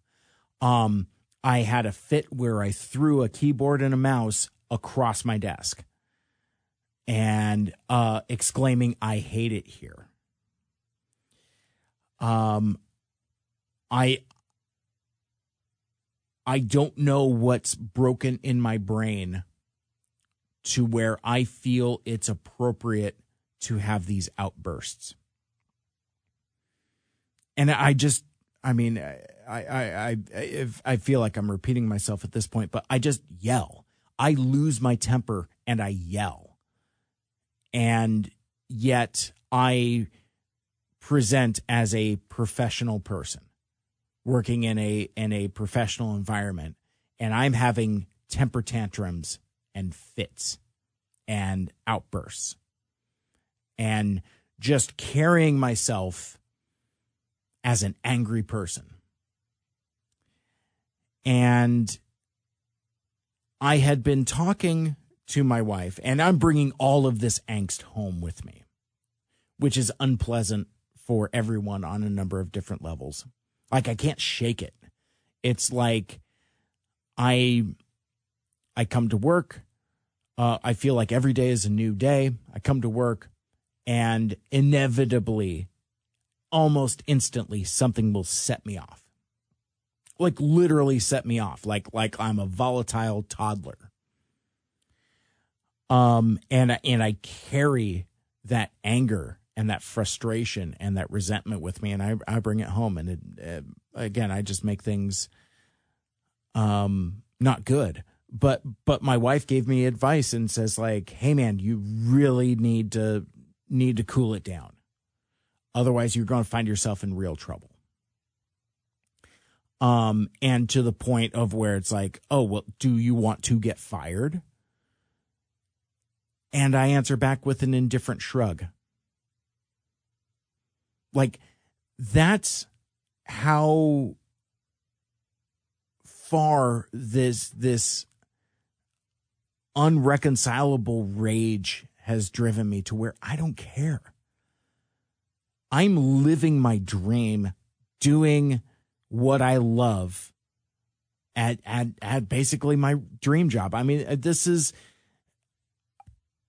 I don't understand. I, I don't understand the trajectory of where I've allowed my life to go. I was financially successful at my old job. Shoot, I was running an office with a hundred people answering to me at one point.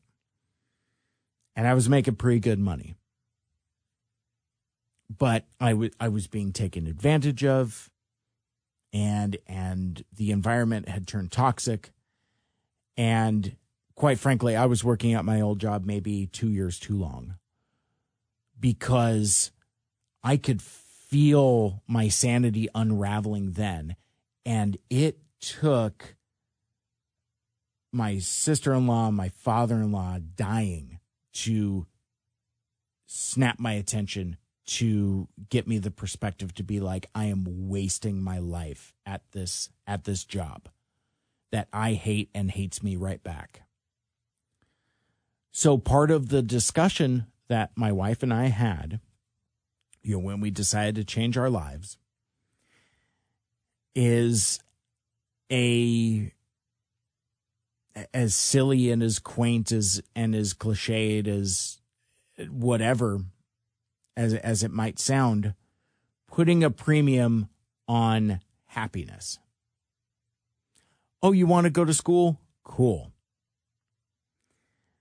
Um, oh, you want you want to continue at school to um to to do radio? Cool. As long as you're happy.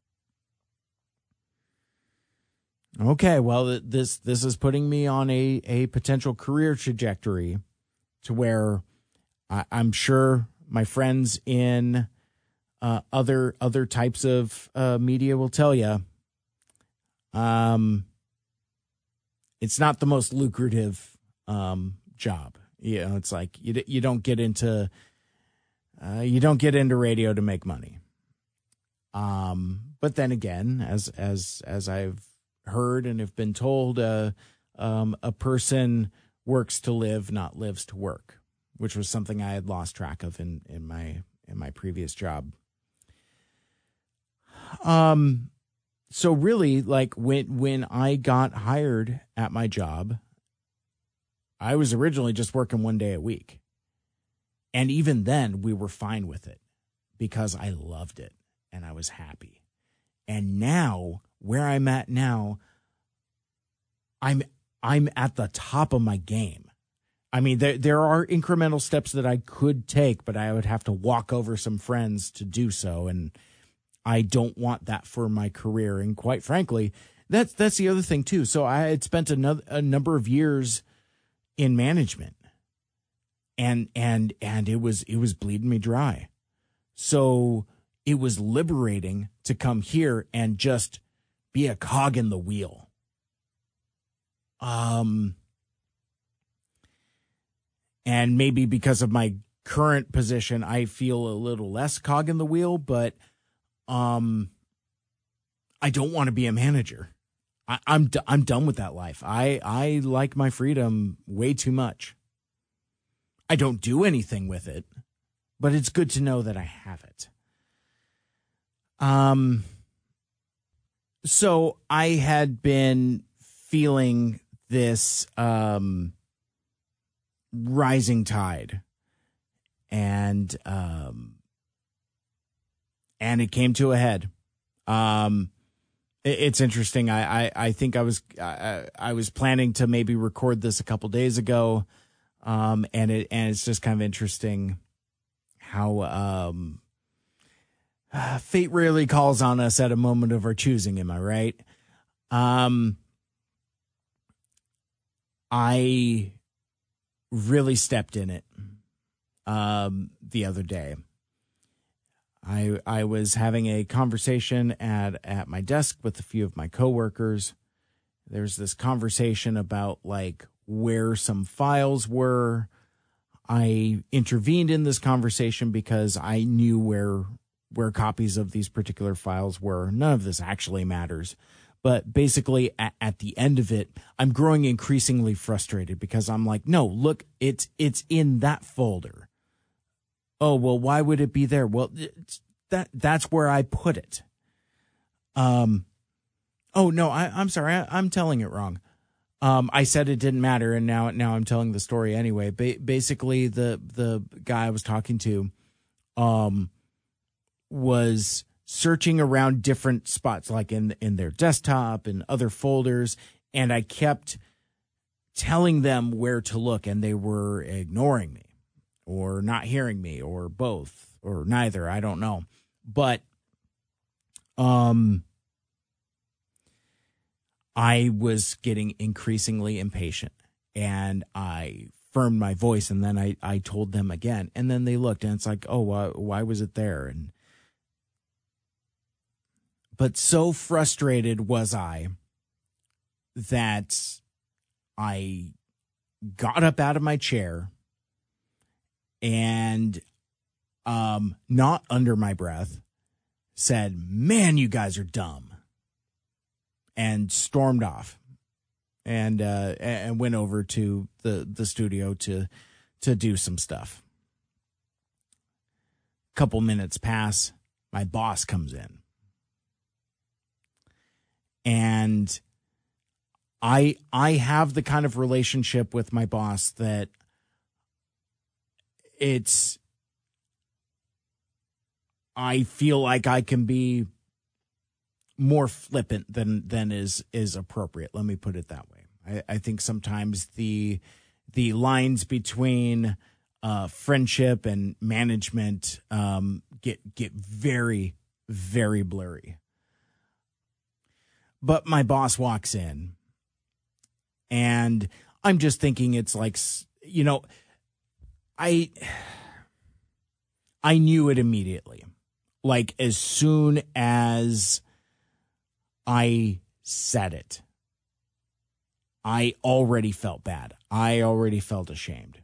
And he walks in and I was like, I go, well, hey man, I, uh, I um, I, I owe you an apology.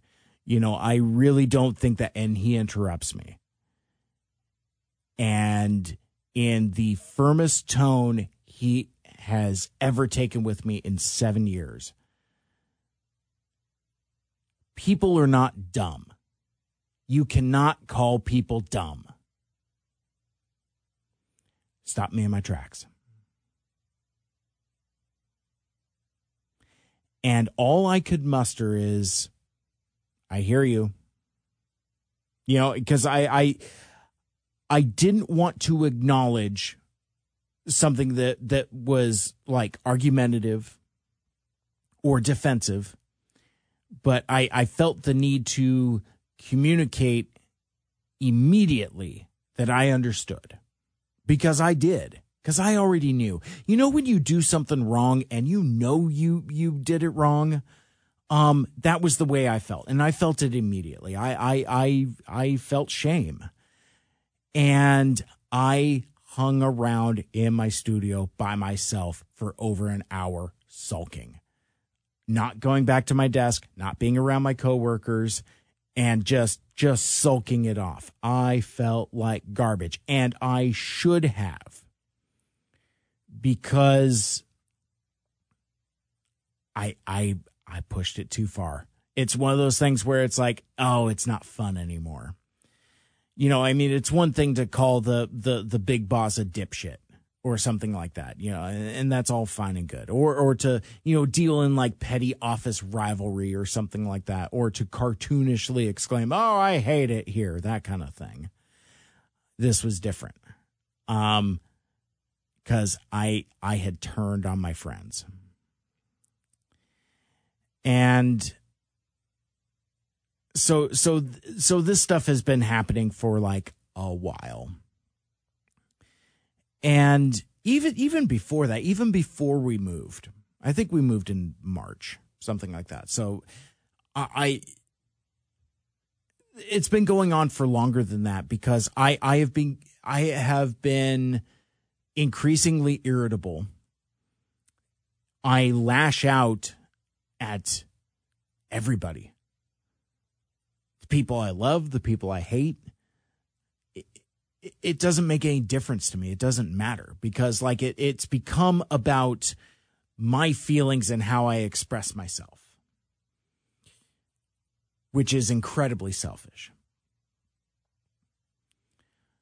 Um, I I've even been shitty on podcasts. On on shows that my friends have invited me to be on i get on there with my attitude and am just shitty. Being being a little fucking asshole. Just just being a goddamn twerp.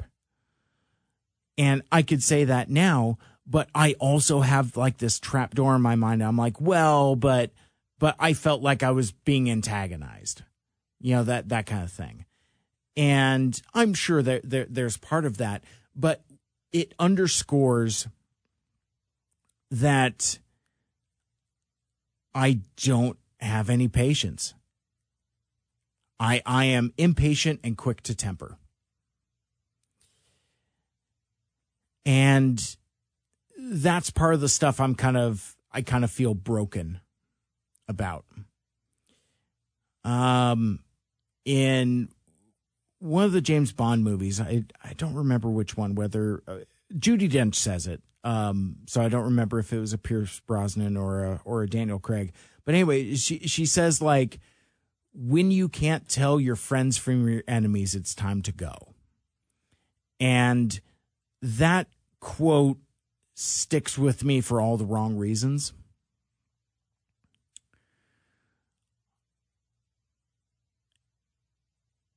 there are times that I I wonder if I'm even supposed to be here today. Because I feel like I have such a disruptive presence and am contributing to a culture of toxicity. You know, have have I outlived my usefulness? And with the amount of staff turnover, I feel rather than indispensable, I feel completely replaceable. Now, how that reconciles with my attitude of being so self destructive that I don't care if I get fired or not, I don't know how to reconcile that it should be that um you know I should be busting my ass to make myself as indispensable, uncopyable and unfireable as possible. Instead, I coast along and whether I'm saying this or thinking this or feeling this, daring them to and that's not healthy. That's that's. I mean, again, it's self-destructive, and and and that's the way I've been feeling. I I I get to a certain point when I'm angry, where it's, I I just don't care anymore. Like I I've I've had arguments with folks and fights with folks where it's like, well, you're not helping the situation. And I'm like, I'm way beyond wanting to help. Now I just want to burn it down. Um, I I I have a lot of pent up anger and resentment that I I can't I can't figure out what to do with it. And and it's interesting because it's like I mean I, I quote this meme all the time too. Um it's uh it, it's basically like um well what do you do for fun oh i i concentrate on all my arts and stuff and it's like well hey that's great but what do you do to relax and and and the and the joke of it is that you know the the punchline of of the meme the fourth panel is i um don't and that's that's how I live my life. I don't relax. I I don't unwind. You know, and it's like and and again that that that's got to sound absurd, right? Because it's like I have all these hobbies. You know, I, I, I you know, I buy toys and I do podcasts. And um you know, you've got podcasts, you've got you've got hobbies too. How relaxing is that? You know, and and I just I, I haven't been able to figure it out. Um I, I'm not particularly outdoorsy. I, I'm not particularly sporty. Um I I I don't know. I I I don't know how to relax. I, I don't know how to unwind. I know how to do things for fun. Um, but but that's that's different. So I I have this constant state of being coiled up constantly. And what's happening now is like I think I've been running on that for so long that that it just it it's snapping like like a rubber band. When when we you you wrap it around too many times you wrap it wrap it wrap it wrap it wrap it bang. And just you know it, it can't take any more it can't take any more tension. And it just pops it snaps. And that's kind of where I'm at. And what's doubly frustrating for me is I can see it I know it. I I have a, a pretty good amount of self-awareness. So as as I'm I'm being self-destructive, I can see it. I, I can almost like step out of myself and commentate on it and observe it and do like it's like, oh man, he's he's he's having a fit again.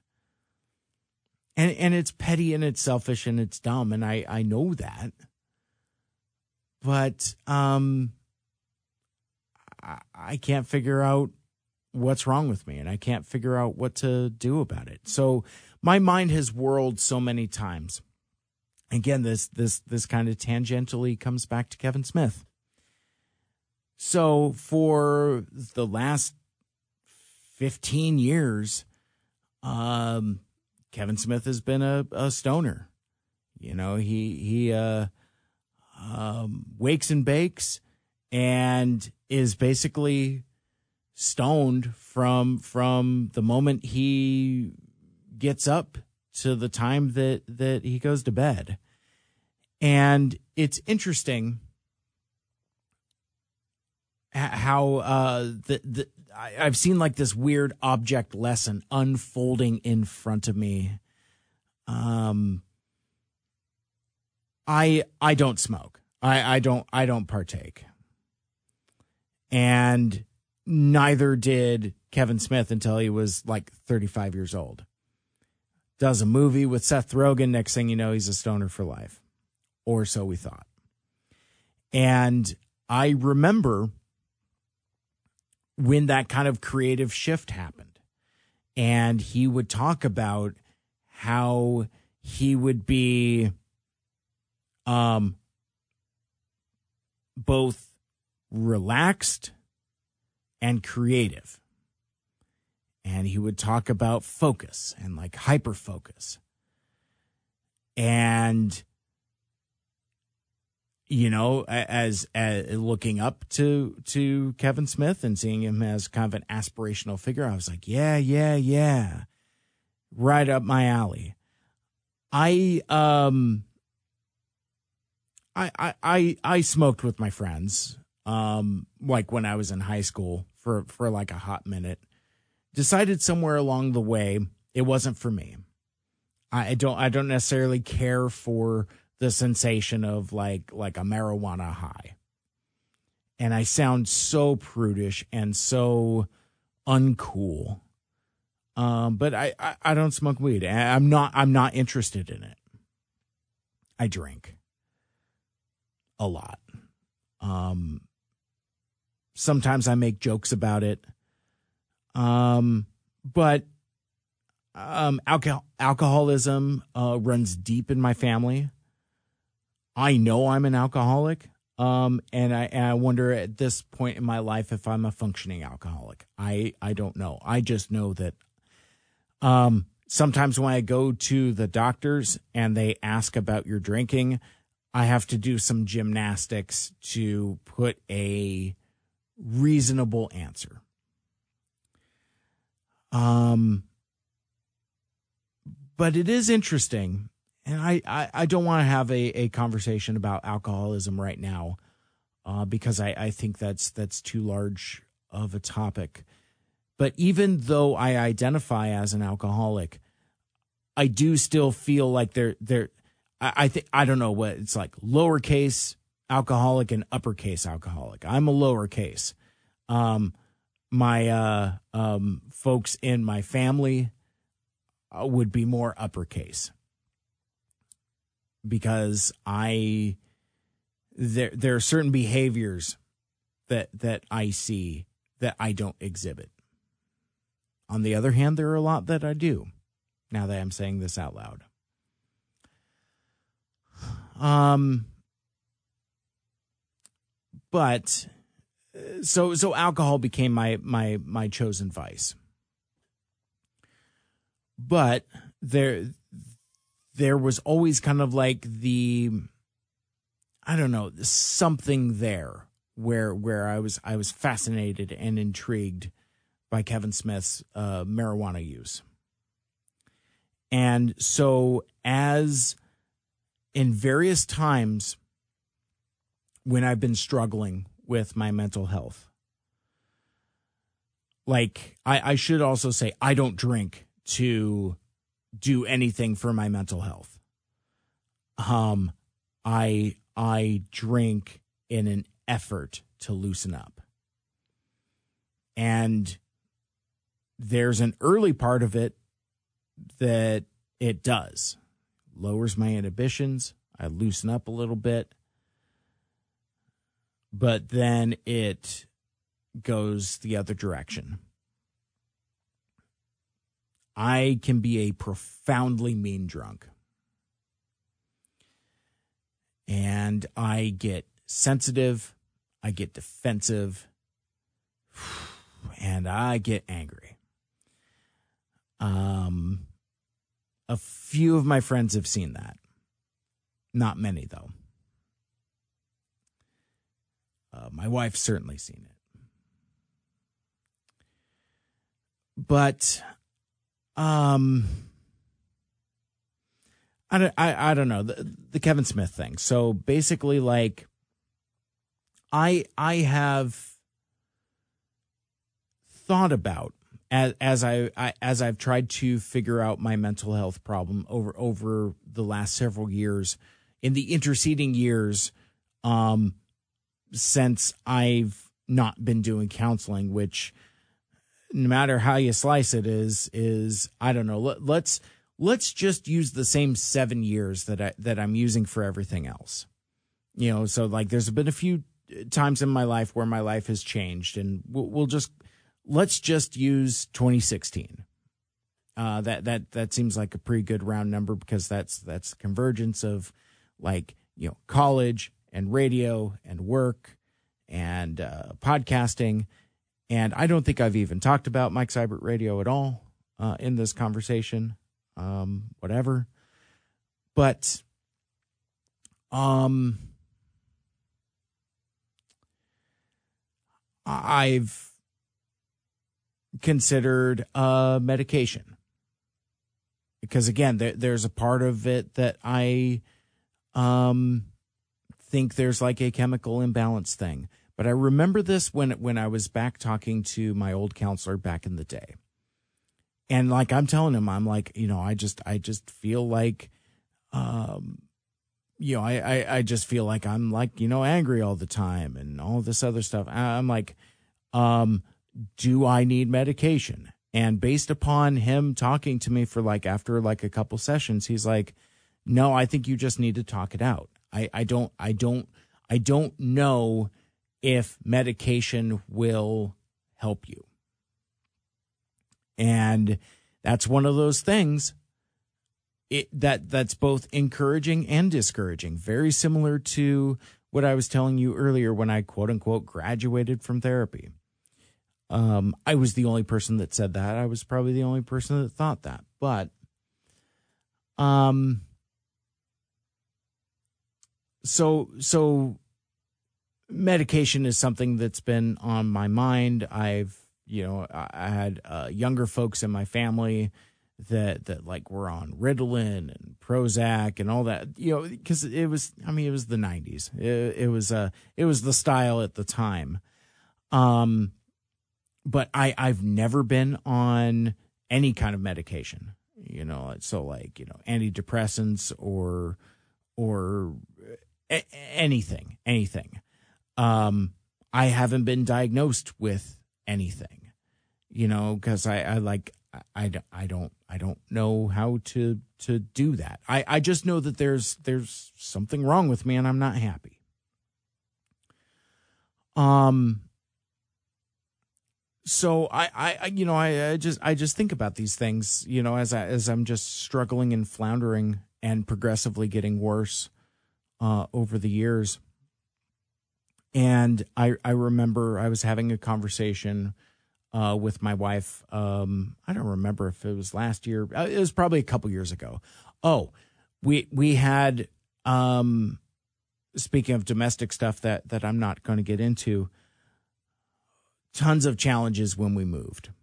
Um, not when work moved, but when when we we bought our new house that we live in now. Um, tons of expectations on my part. Like, part of the reason why I wanted to move is because I wanted a studio space that I was actually going to like build out and stuff. And, um, the the more things were coming into place, the more it became obvious that that um, wasn't going to happen the way the way that I wanted it to. Um, and I became very petulant, and, and that's a word I should have used um, like an hour or so ago uh, when describing myself is uh, is petulant. That's the um, I, I I get pretty shitty sometimes, and um. I I don't know. So like so we um we were actually talking about uh because now here here in uh, Washington uh cannabis is legal. You know, you could go to a dispensary and just buy stuff. And you don't necessarily need to smoke it. You know, there's gummies, there's edibles, there's all kinds of shit. I have not messed around with any of that stuff, and quite frankly, I'm kind of terrified to. Call it reefer madness, call it whatever, but I don't I don't know. It's it's I I I'm as intrigued as I am terrified. Um I don't know cuz like I feel like I'm out of options. At, I felt like I've been out of options at times. And it's like, you know, and I hear like, you know, you get like different kinds that can like, you know, this one relaxes you, this one helps you focus. And and those logistics are, are all very complicated as well. And again, I'm coming across as incredibly square. Um I get it. But um and I think because I was so overwhelmed, never did. Never pursued that. I I talk about a lot. But I think I want somebody to do it for me. Um, or more accurately to give me guidance. I, I'm a I'm a rule follower. I'm an order follower. I I can work independently, but for a greater goal. Um, I'm a hard worker once I'm there.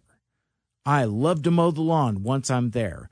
Or like if it's if it's like we're volunteering for something, um, I'm I'm all in because that's that's the path I'm set on. That's all I know how to do is to follow a path. And I need to know where I'm going. And when I don't know where I'm going is where where I run into significant problems. I I'm I'm not so rigid that I need everything planned out, but like one of one of my little sayings, you know, along with like, you know, make good choices and and whatever, um, is a little bit of planning goes a long way. And um I think I put the unfair burden on other people to make those plans. It's like, give me a path and I'll walk it. I can't come up with the path on my own. Um, I, I've, for all of my successes and accomplishments, I, I basically am a person that life kind of happens to. There, there have been a couple pivotal, pivotal, geez, um, a, a couple pivotal. I said it again, and I just pounded the counter. God damn it! I didn't even talk about counter pounding. Uh, I'll come back to that. Um, th- there's been a few pivotal. I, I want to edit this out, but I kind of don't want to because that's uh, pivotal. Pivotal. Jesus. Anyway, the, the, there's been key moments in my life where I have taken a very active role. Um, when I I uh, proposed marriage. Uh, earlier than that, when I had decided that I wanted to be a crew manager at the at the inventory job I was doing. Um, that I wanted to uh, see where this radio stuff might might go. Um, I'm sure there are others, but um, more often than not, it's just like okay, well, here's the path now. I will follow it. It's like, okay, well, I, I'm, I'm in college now. So th- to, to get this degree, these are the classes I need to take. Okay, cool. Follow the path. You know, that kind of thing. And it was even the same thing in radio. And I remember when I started working at my current job, it's like, well, I still have like uh, two semesters left or uh, two quarters left in my in my degree. I'd really like to finish my degree and uh, my my bosses uh, were were all cool with that, and you know I felt great that I accomplished it rather than just stopping. Um, did it make any difference in the long run? No, I I don't know. Um, but I I I I follow the path. I mean that's I mean again life happens to me. I don't I don't um I don't often feel like I'm in command of my own destiny. because I don't know what I want. I don't know what I want. I mean, I, I, I know what I would want like short terms. Like, okay, well, I want to do, I want to record a, a new episode of Two Mics, Too Furious. What do I need to do to accomplish that? Okay, well, I need to see when Michael Anders is available. Um,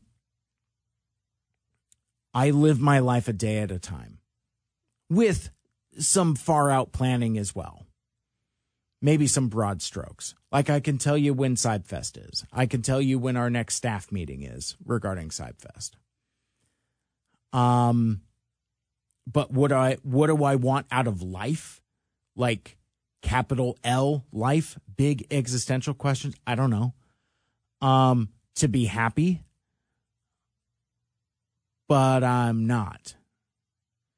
And is it because I'm not thankful enough? Is it because I'm not grateful enough? I don't know. And I just took myself in a goddamn circle there.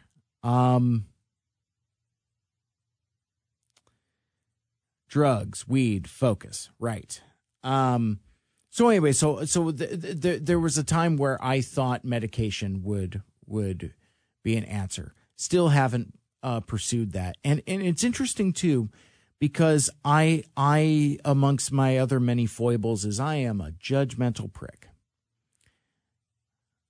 I have a friend of mine who has been very um, uh, vocal about their mental health journey, and it's been uh, talks talks about it on a podcast, and has been inspirational um, to a lot of folks, myself included, because I, I I have encouraged that at every turn. It's like keep talking about that because we need to normalize having these conversations.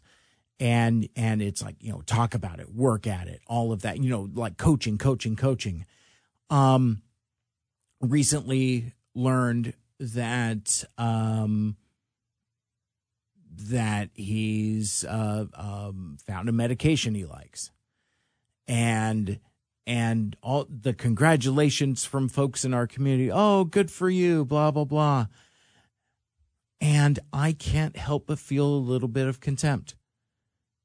Is it contempt from jealousy? I don't know. Um,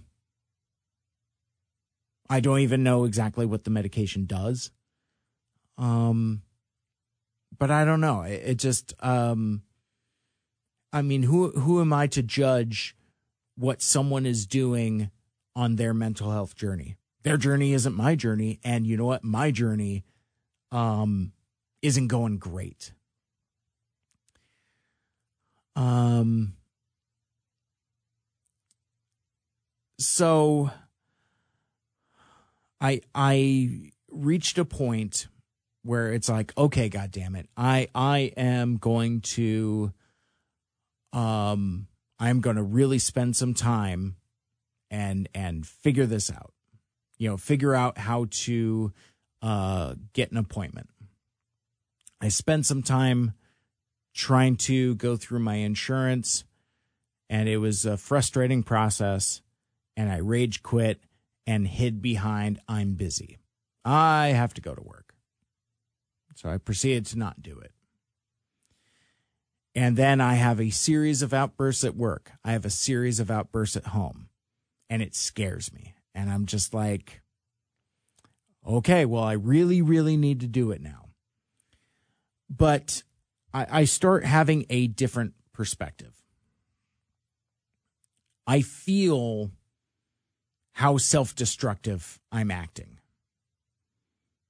I, I can feel that I'm that that some kind of breaking point is coming to the point where I'm afraid that I'm going to hurt myself or hurt somebody else.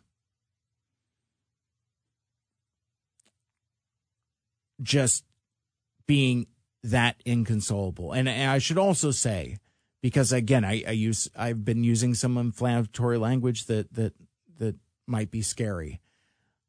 I have never raised a hand to anybody. Um, well, that's not true. In the eighth grade, I um, I, I forget what happened, but like it, it was like lunchtime, and I oh a kid pushed me. That's what it was. I I think I said something. He pushed me, and um, I didn't even have the good sense to punch the kid. I slapped him, like open hand slapped him across the face, and then boom, he pops me upside the head, and then we fight, and um, I lost. And uh, and I ended up getting uh, suspended for for a couple days for for my troubles. But um, I I don't for as much anger as I carry within me. It's it's never manifested outwardly towards another person. And it never would. I would rather hurt myself than hurt somebody else my outbursts manifest in the form of um, yelling. Um, I I think I've broken myself of kicking things. Um, I used to throw things a lot. Then I kind of broke myself of that, and now it's kind of back. But my new thing that I think is, if we're looking at like the the Masters of the Universe uh, action figures. You know how it says like you know new for twenty three. So new for twenty three. I like to beat on a countertop. I mean, and I I will just beat on anything like an angry ape. And and it's I don't know where I thought that that was okay but something has triggered in my brain that tells a uh, switch is flipped that tells me that that's okay, acceptable behavior. Um, that's another talking to I got from my boss. He's like, you need to stop pounding on the countertops. And one, because in, in our, in our new building here at work, it's all just cheap plywood underneath. And I think he's afraid that if I beat on it hard enough, and I have beat on it hard enough, that that I would I would I would seriously break it and potentially and, and that, that's the thing. I give no consideration to whether I would hurt myself. Like I I was um I was reflecting on this and it's like I I could I could I could break my wrists. You know I I could I can you know come down on it just wrong and like I don't know shatter the bones in my forearm or like break the bones in my hands. I give no consideration to that when when I am just like full tilt. Um, it's scary. It's uh, it's it's really scary. So scared that in my frustration on not being able to find a counselor through my insurance that I thought perhaps I need more intense therapy. Maybe I need more drastic measures. And I start thinking about institutions. Um, thinking that because, like, I am so tightly wound and so inconsolable, what if I check myself into a facility and, like, do some like I don't know deep intense therapy. I don't know exactly what happens in in care facilities, but I I felt I was to that point. So I spent a morning going through my insurance and um really the stuff that I was finding was for like you know a- addiction recovery and um, I don't remember what other uh, situations, but but they were situations that didn't match my own. And um, and and I get incredibly discouraged again, and I continue to spiral.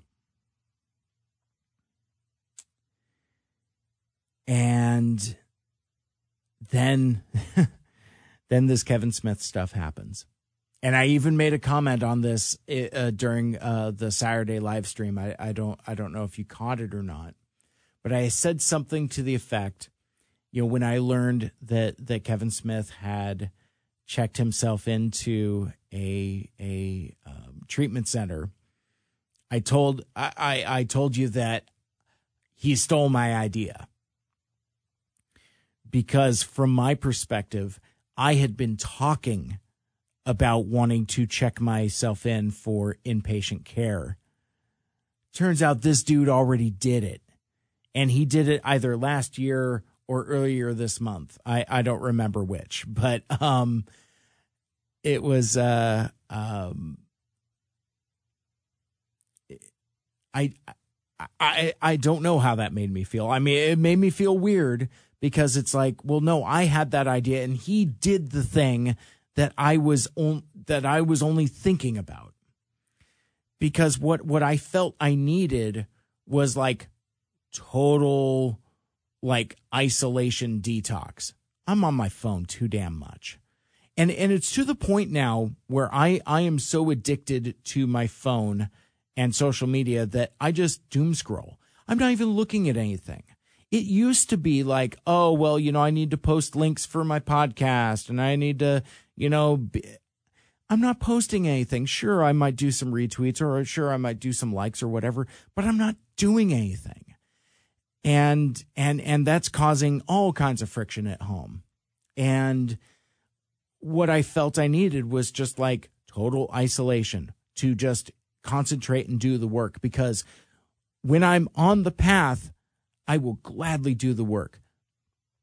But I can't figure out how to blaze that trail on my own. So that idea kind of goes by the wayside, like everything else I've been talking about. But coming out of this Kevin Smith stuff, I was like, okay, fine. Well, I, I can't, I, I'm not, I'm not, I, I, I don't feel the compulsion to check in now, but, um, but I got to do something. And I, I sit down with my insurance and I go through it and I finally land on something. Here's another thing I haven't talked about um, so far. Not so I I I am I am very interested in resuming counseling and finding a new therapist and and putting in that work. But I've developed because of my um not so much my job because like I said I worked from work. So Zoom culture wasn't really like a thing for me. I well, I mean it was because like, you know, we would have Zoom meetings then later Teams meetings and so um which I always thought was delightful because uh nobody installed a microphone or camera at my desk. So everybody's on camera, you know, with their, their fucking like, you know, work from home kind of like, you know, you know, decoration things. And I'm just sitting there at, at my desk with no camera, no microphone. It's stupid. Um, to the point where I would bring my laptop from home and connect from work. That's, that's, anyway, I, um, specifically because of my hobbies, because of my podcasts. Um, I wanted in person um, sessions. I wanted to see a therapist that I could go to. And for me, it's it's all about the ritual, I guess, or or the procedure or the process. Somewhere where I can go somewhere that's for me to go. And that that gives me also a degree of privacy. I'm going to this place. You know, to do this thing to work on myself. Couldn't find anybody offering in person care, only telemedicine, which I think is the way that that, that things are now. You you know, because of COVID, you could do like doctor's appointments over Zoom, which which which is ridiculous. Um I just um and and that was an obstacle for me for a very long time was like well you know I, they're, they're only offering um how do they call it? I, I i think it's telemedicine but but anyway so i i finally book um somebody for a virtual session or or again whatever whatever the hell it's called. And uh, you know i get over myself i schedule it and I feel pretty good because it's like, well, it's not what I want, but it's better than nothing. And really, the, the, the whole reason why I didn't want to go that route is because that's the platform and tools that I use for fun. I do live streams for fun. I I you know I I do collaborative meetings for fun you know, I we don't use the video, but um, when I do two mics too furious with Michael Andrews, it's you know it's it's over a a video conferencing. You know, it's it's just Streamyard, the same thing I use for my live streams. So it's like, or if we're doing like team shows with you know with a bunch of people on a panel, um, I I hate using those tools for quote unquote real world stuff. So like even like, you know, um our financial advisor wanted to to have a meeting with us uh last year. We did it over Zoom. And um this year I I told him I you know uh, it's like I, I'd really rather come into the office um, so we did, we did it, we did an in-person visit and, and it was, I, I felt it was significantly better. And for me, uh, it, it, it also comes down to privacy. Like I'm not the only person that lives in my home and I don't want to have to worry about what I'm saying with, with potentially somebody in the next room. Especially if like you know because like some of my problems and challenges do are are are related to my relationship. So there there's stuff to talk about there. Stuff i have to talk about there. There's stuff that i have to deal with. But um so I, I just I just didn't want to do it from home. And, and again, it's like, you know, no, I I, I use the camera, uh, I use the computer for fun. I don't want to use it for therapy. No. Do I use it for work? No. That's that's the space where I have fun. So, but anyway, it's it, it, I eventually got over it. Set up an appointment. Um, uh, there was a spat where I was discouraged because um, it didn't look like there were openings until uh, August. Too far out for my taste. I need help now. I need help now. And um, I spent the time, I put in the work to go through enough different practitioners to find someone who had appointments sooner than later. Um, it was going to be next week, uh, the 18th. And set the appointment and was proud. I, I was like, you know what? En- enough of my nonsense. I need to do something. I recognized that I had to do something that doing nothing was wasn't going to cut it anymore. Again, email day before yesterday. The therapist you have scheduled with is no longer available. Your appointment has been canceled. It looks like you scheduled this appointment through your insurance. maybe go through our web portal instead and then figure out how to use your insurance later. And I turned to my wife and I said, Yeah, I'm not doing that. And she asked me, it's a valid question. She's like, Why not? I go, I don't want to. I'm kind of done. I feel like the universe is telling me that that I don't need therapy. Meanwhile, well, no, not that I don't need therapy. That's not what I mean. It's there, there's some kind of cosmic sign there. But meanwhile, my Facebook is rotten with um, all kinds of different types of uh, mental health and trauma related things. I don't know if it's because various devices are hearing me talking about it or if they saw the things I was searching because I was, you know, clicking on like the Kevin Smith stuff.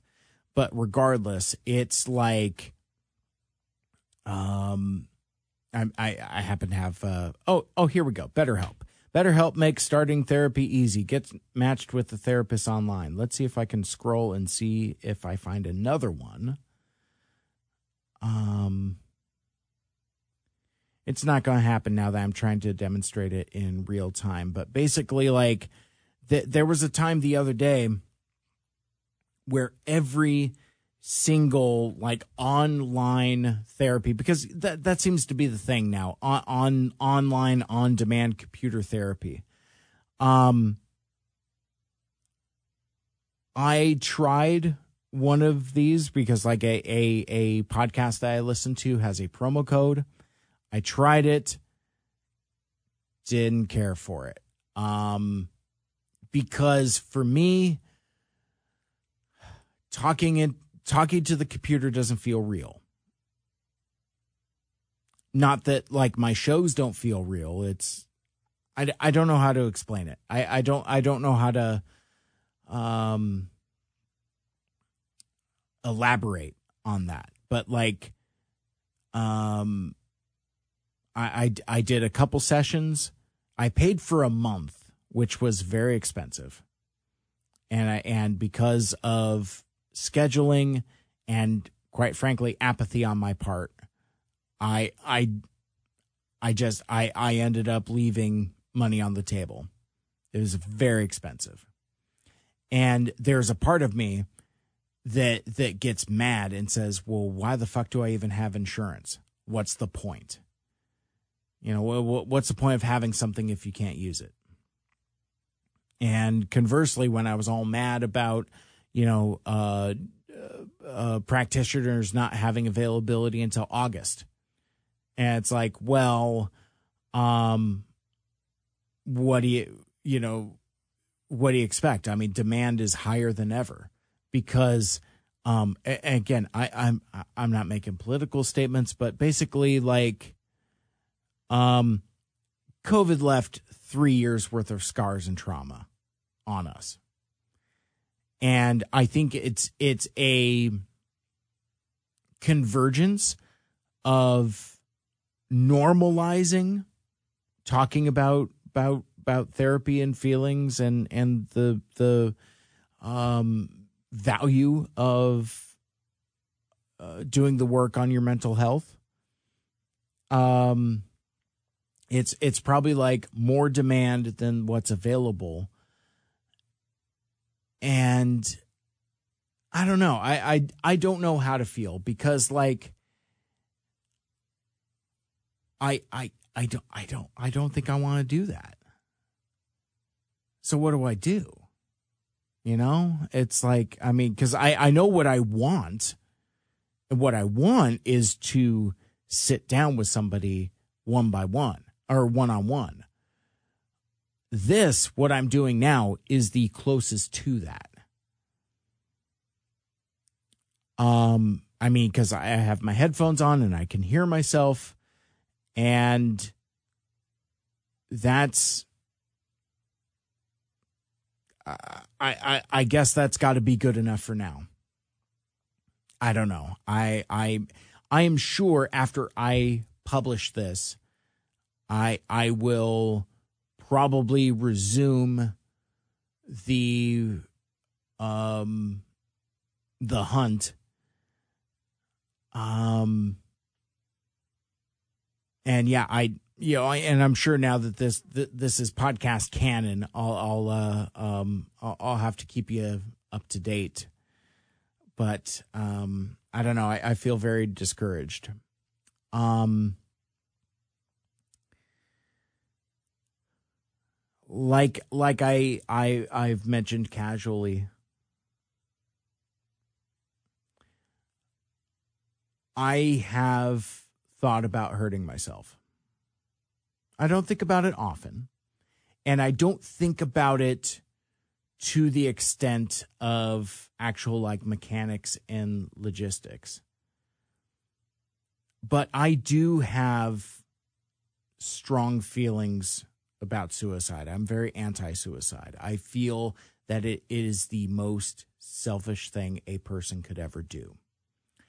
And I would never put my loved ones in that position because of my selfish choice. I am I am a selfish prick. I I am an asshole, but that that's that's just not something I would I would I would do. But it's hard. Um it, it, it's hard to keep going. It's hard to put one foot in front of the other. It's hard to not just let go of the steering wheel. And that I have thought of.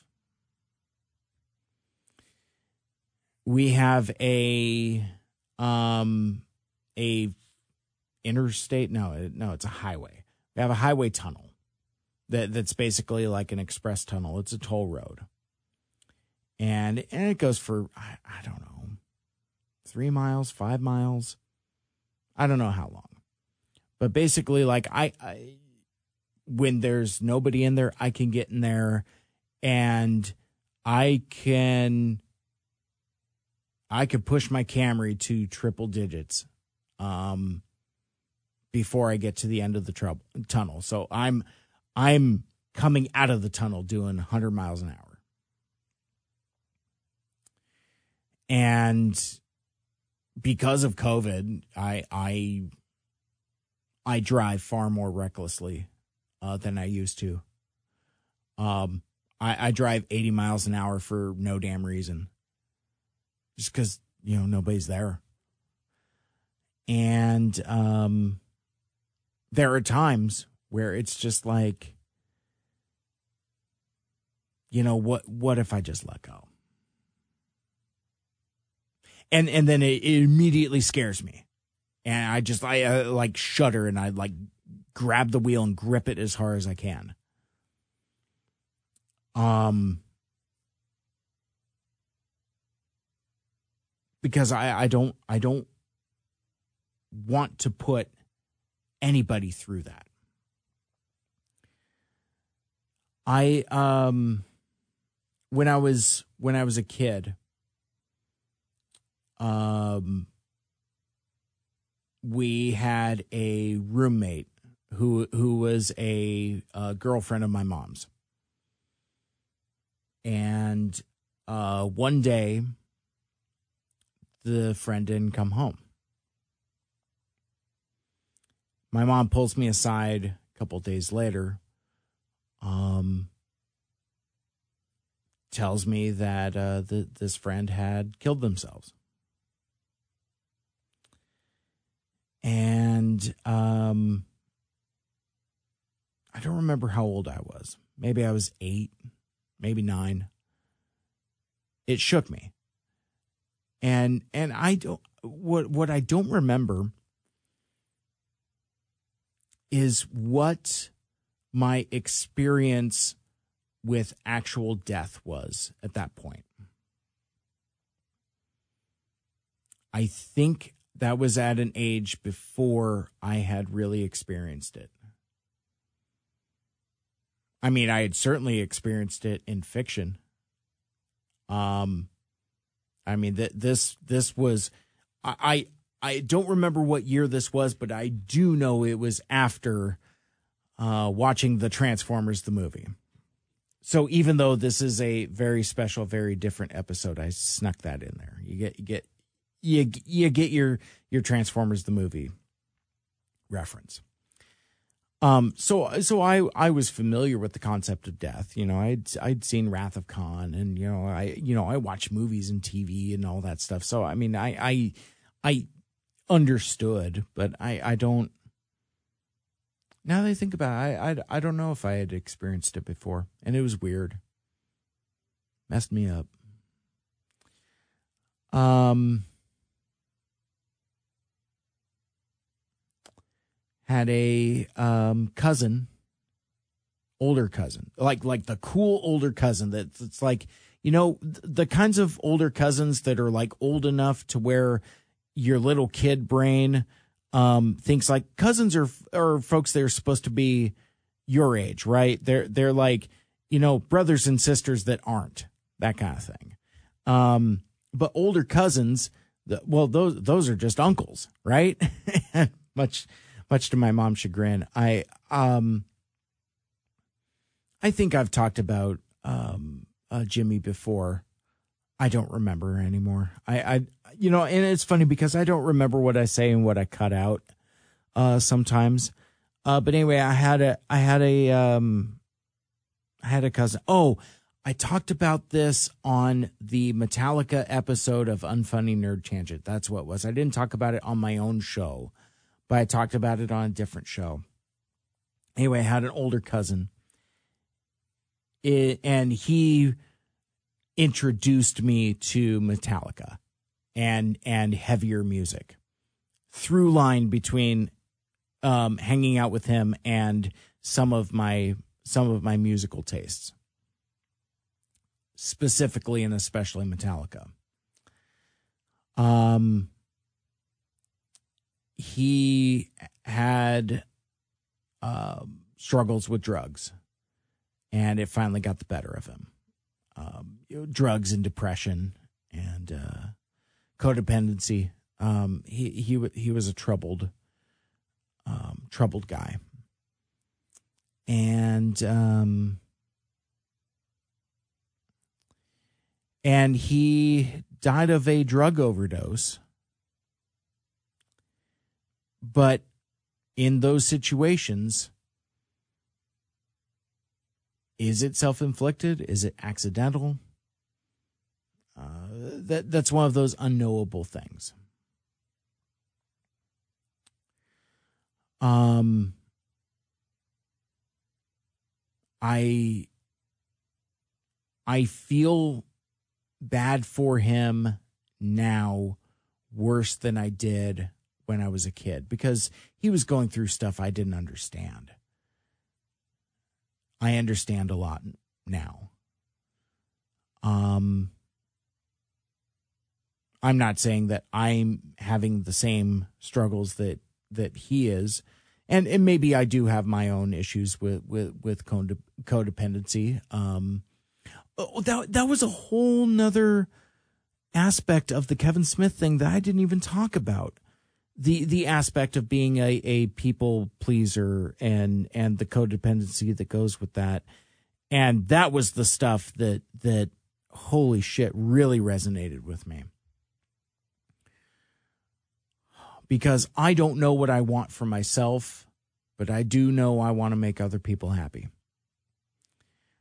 Um and so anyway that the, there's yeah a significant amount of uh, codependency there, but um, I don't know. I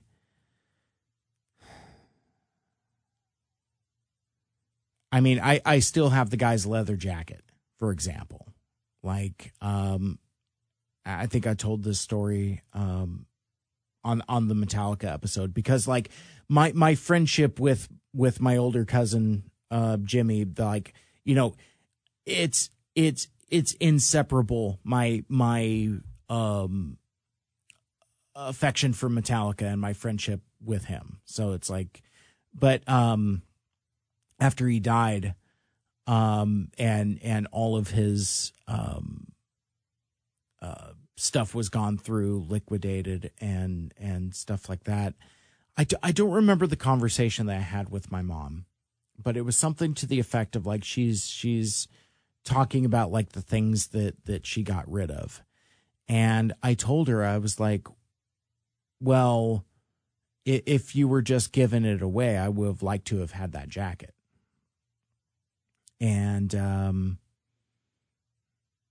and I think she had already sold it to like a pawn shop or something like that. So I think she went over and like bought it back or something, if I'm remembering it correctly. And even even if I'm not, it doesn't matter. But she, um, gave me the jacket, and and it's just basically a black leather biker jacket, you know, with like all the the zips and snaps and stuff like that. And um, I wore that jacket all through high school um, because I, I think he passed away when I was either 14 or 15. Um, I would almost have to go back through yearbook yearbook photos photos because like it, it's I mean it's it's the difference between freshman year and, and sophomore year. And it's like um freshman year I, I'm wearing like a you know kind of like a, a denim uh, kind of kind of pseudo uh, Letterman style jacket where it's like you know it's it's it's a denim jacket. Oh, it has no fear. That's right, had fucking no fear on it, and uh, and the colored sleeves and all of that. Uh, my uh, my girlfriend at the time got the same jacket but in a different color. Weird. Uh, but anyway, the year after that, black leather jacket, and I think that also kind of informed not necessarily my personality, but I think how people perceived me. You know, that I was, you know, harder, more abrasive. And um I don't know. Sometimes I leaned into it, sometimes I didn't, but it always kind of weirdly gave me a complex because it's like, well, wait a sec, you're friendly. What's the deal with the jacket? You know, I don't know. I, I, I don't know why I'm talking about about that about that so much. But um I'm I'm still on the topic of um suicide. And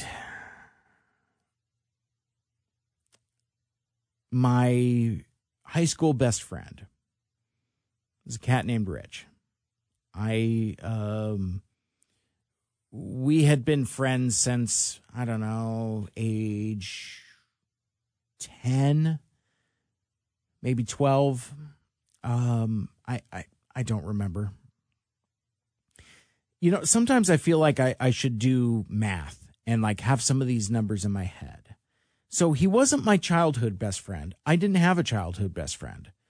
Um, we moved around all the time you know did didn't stay in one place for more than a year so i have no childhood friendships um i well shit i i don't even really have any childhood i uh high school friends um I mean, th- th- there's a couple folks that I'm casually acquainted with that have since found me on Facebook. Um, I was a almost a middle-aged man where um a- until I found uh, my best friends. And my best friends are um the people I do content with. Because though those friendships are true and genuine and and mean the absolute world to me, which is why I hurt so much when when I turn around and be assholes. Uh, when when I be an asshole to them, and it's um got me all mixed up. Like so so anyway, so like um let's see how how do I want to parse this out.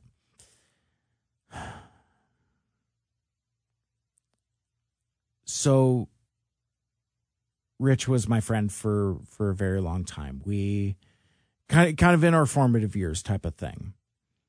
Um, through middle school and high school, we uh, lived in different places during middle school. We didn't go to the same. I, ironically enough, we we had been friends for like I don't know, like five six years before we we went to went to the same school together. Finally, in high school, um, I was I'm a year older, um, so I was I was I was a year ahead. So I I'm I'm a I'm a sophomore. He's a freshman. That kind of thing, and um, he had um struggles with drugs as well. Um, uh, he he he's the guy I would smoke weed with. You know, it's like you know. So actually, it was it was like a whole thing, like mid high school. Um, I learned that his house had a basement, had an unfinished basement. It had been there the whole time, and but now when when a bunch of like gangly teenagers need somewhere to hang out, like uh like like it's that 70s show or something like that. We went to the unfinished basement, smoked out, uh, uh, uh, you know, drank drank whatever we could get our hands on. Uh, so a lot of Boone's Farm, uh, a lot of Ice House, a lot of Mickey's Ice. Um, his mom would hook us up uh, occasionally, so then we'd get like Natty Ice or Bud Ice or. It was the '90s. It was the style at the time. Um, he didn't. He didn't get into harder stuff until actually we had started to drift, and we, um, we drifted apart uh, after high school. Just just two different trajectories. Um, I I was on a career path. He was not. Um, he started getting into harder drugs and the club scene. Um, and, and I just I I had outgrown it. I, I just I, I didn't I didn't have any interest or appetite for that. And I was into my own stuff. I I had a girlfriend, I had a job, and I was developing interests that didn't include him. You know, friends drift. You know, it it happens.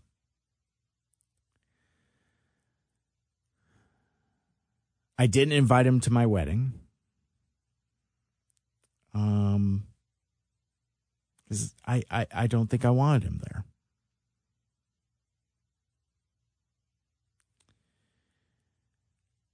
On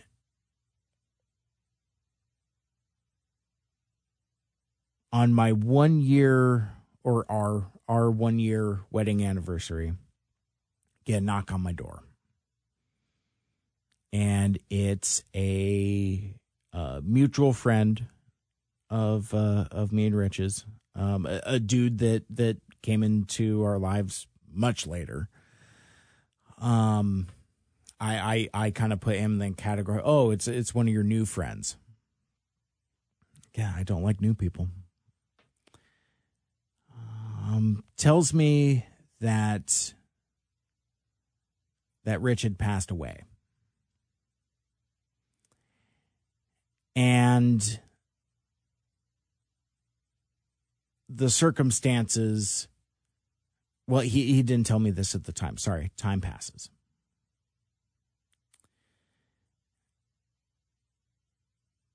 to this day i i don't know the specific circumstances.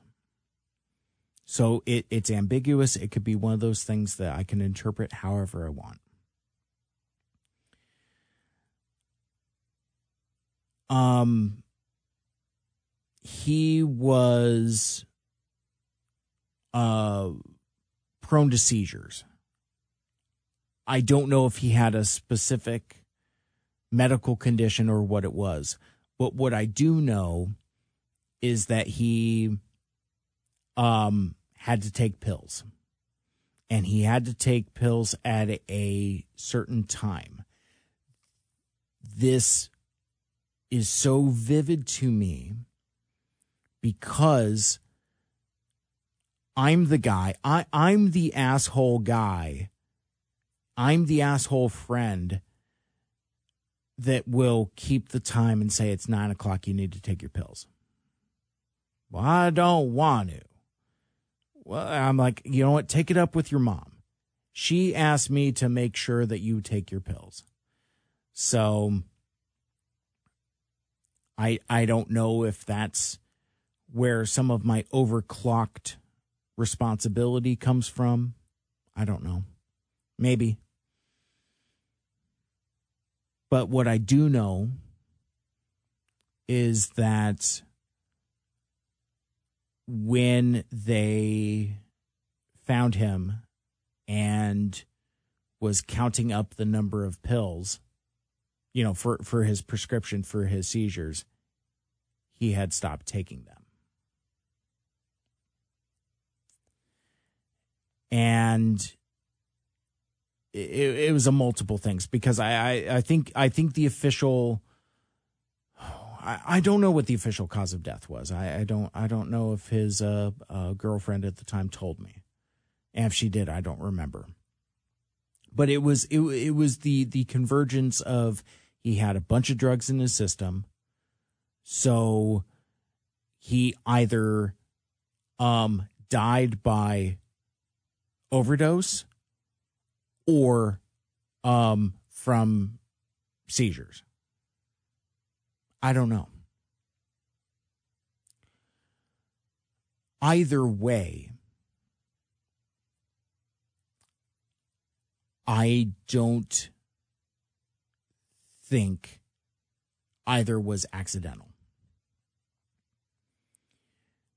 Because the thing I also knew about my friend is he had bouts of depression.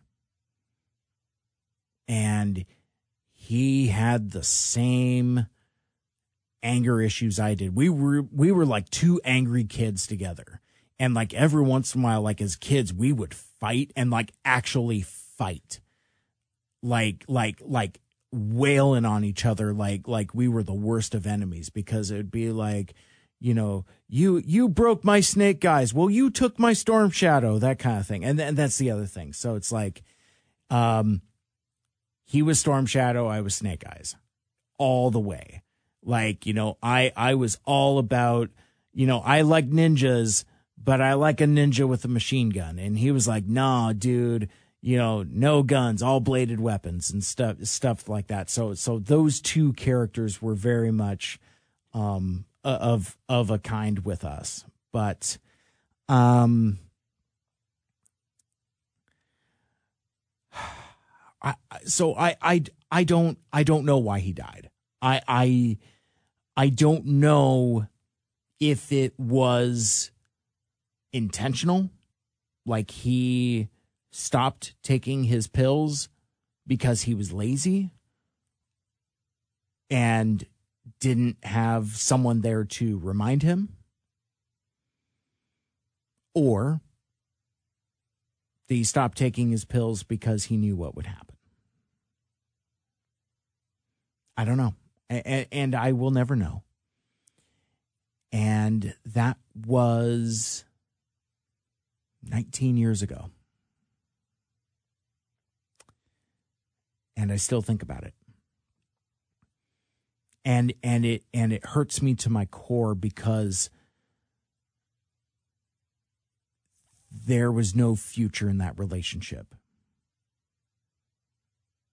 And you know because like we we had him over a couple times and um he and lucky just did not get along. Um he was crass and abrasive and you know he had changed i had changed and you know it's it's it, it's a relic from the past so i mean i i think i think i even said at one point i'm there's a part of me that's glad that that he's passed away. Now I don't have to stress about what to do with him. And that's some hateful shit. That's some hurtful, hateful shit. That's something that I would say that I would be so selfish about someone who I, de- I identified as my best friend. And now I'm glad they're dead because I don't know how to have an adult relationship as I'm I'm a grown-up married person with with a career. What's that say about me? So as as you can tell, I I, I carry some guilt. Um I, I I I carry guilt around my neck. Um but but I I guess where where I was going with all this, I think maybe this is where I was going is that I'm not a stranger to suicide. And I don't know if that's what puts that in my crosshairs or puts that on my mind.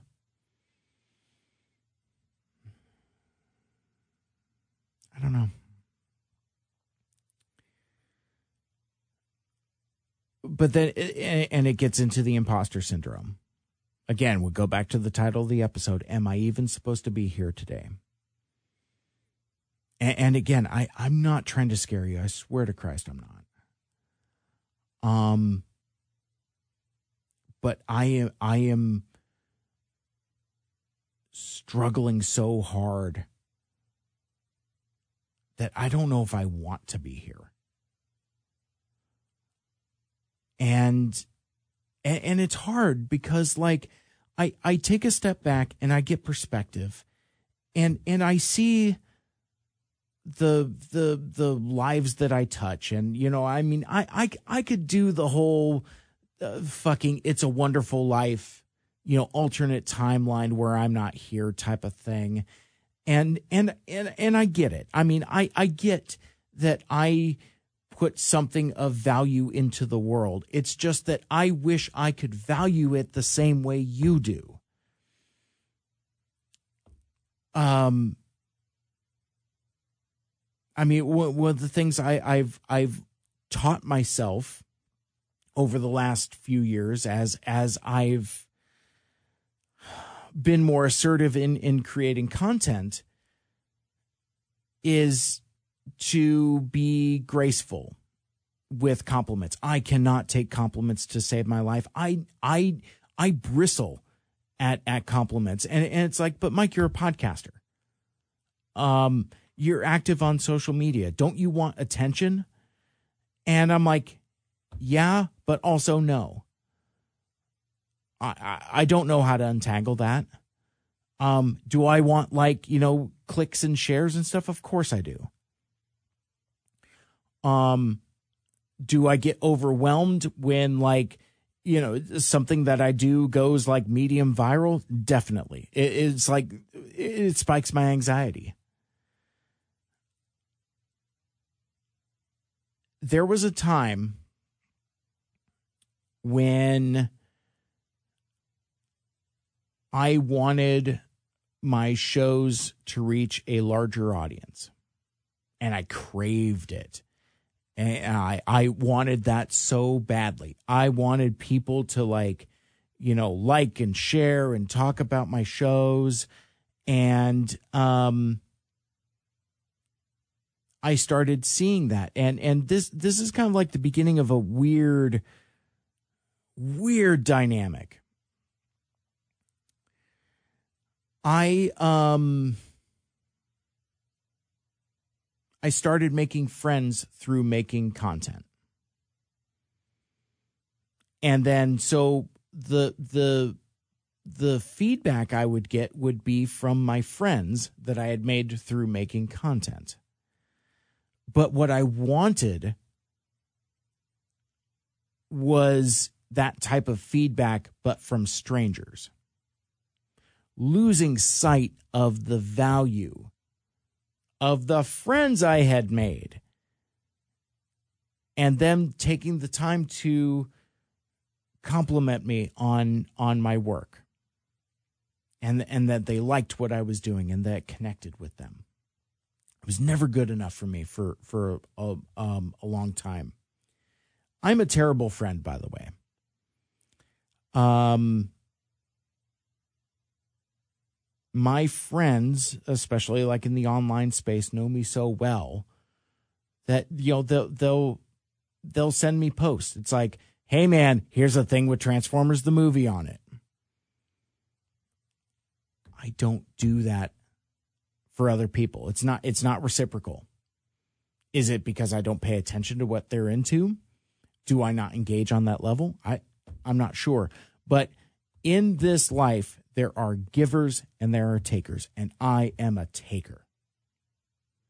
I don't I don't mean to be. I don't set out to be because that puts me in the same categories like scumbags. I, I'm not a scumbag. I I am accidentally shifty, like in, in the way that I communicate sometimes. Um but like as far as like friendships and, and those dynamics, it, it it's take, take, take. Um, or more or less like I receive what is given. I take what is given. Um, but yeah, I mean, I mean, somewhere along the way, I don't even remember when, where I lost interest in wanting to like grow the show. And I lost interest in stuff like keeping a consistent schedule or all of the traditional things that you're supposed to do to be a successful podcaster. I don't care about any of that stuff anymore. I don't. I I do shows for me and my friends.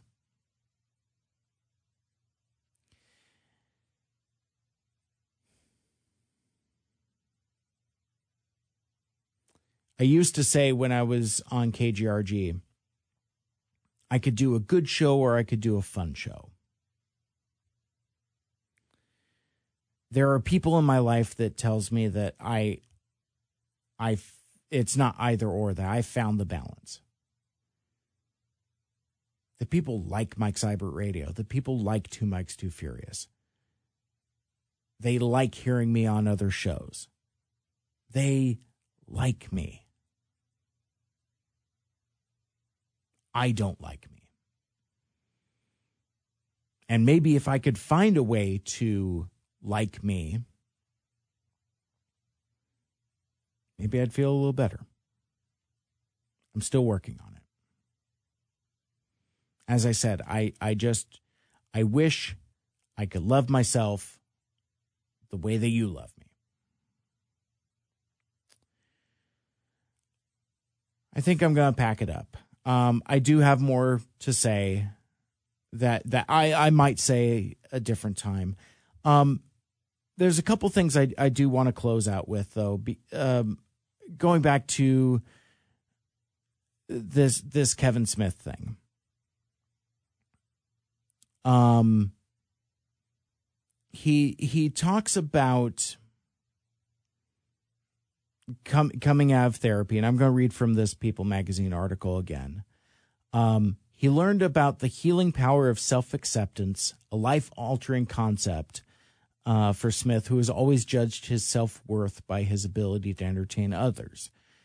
Equally helpful were mindfulness exercises he was taught, like concentrating on his breath, that he now uses to stay focused in the present. Quote, it was eye opening to me uh, because I'd always spent the majority of my time depressed about the past or anxious over the future. In the days ahead, Smith says, uh, Smith knows the days. A- I already read this, and and now it's, it's a couple hours later. I'm tongue tied on it.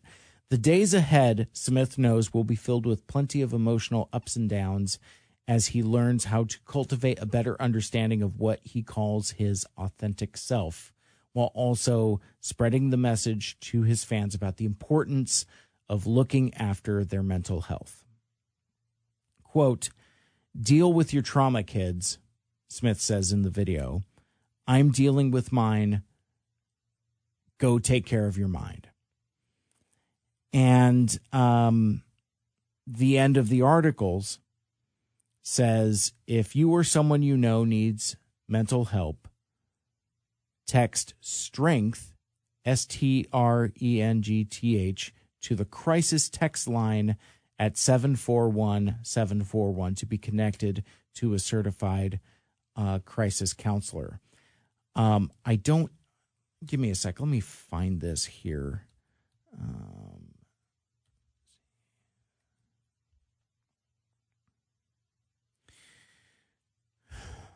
um,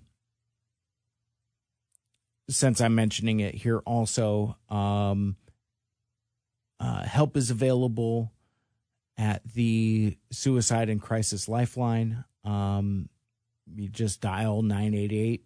It's available 24 hours. And um, I, I I know I was winding down and I was trying to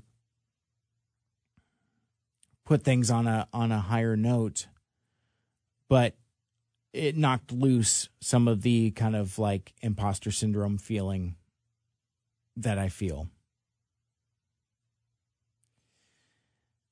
I I'm saying that I am struggling with my mental health. I'm telling you that I'm struggling with dealing with it. Um but also just my my main obstacle is that I can't seem to find the time to find a counselor. you know that kind of thing. And I mention it here and now because I I think these are valuable resources. Um, you know the the um uh.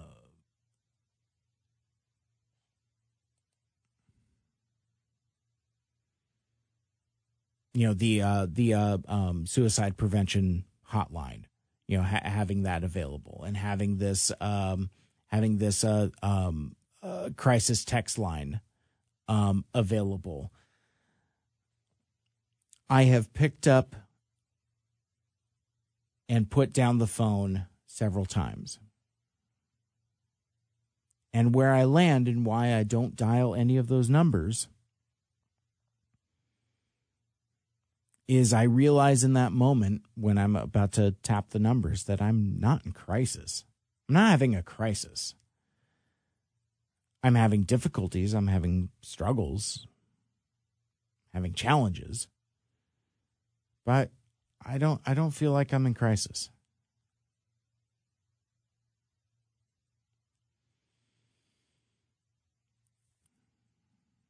I don't know, maybe I am. But but at, at the end of the day, I have resources available. I'm just not using them because I'm lazy or because I'm cheap. I don't know what that says about me.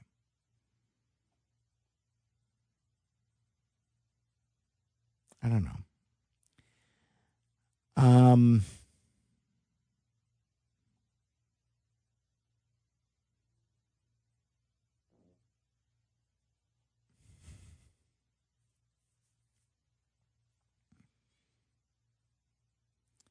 so clearly, I, you know, have issues, problems, challenges. But I will tell you though. Oh, see, see, maybe, maybe the the this is probably a better high note.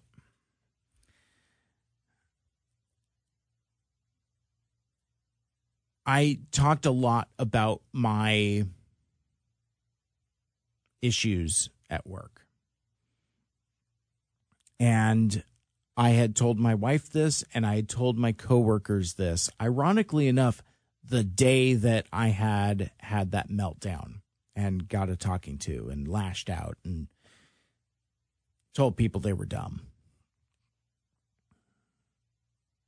Every single day, I get out of my car and I walk to the building and I get in the elevator. When I get in the elevator, the doors close. When the doors close, I close my eyes and I can feel the elevator going up. Gets to my floor, and as I feel the elevator um, settle, I put a smile on my face and I open my eyes as the doors open. And I do that for two reasons. One, I don't know who's on the other side of those doors. And I would like that the first thing they, they see from me is a smile.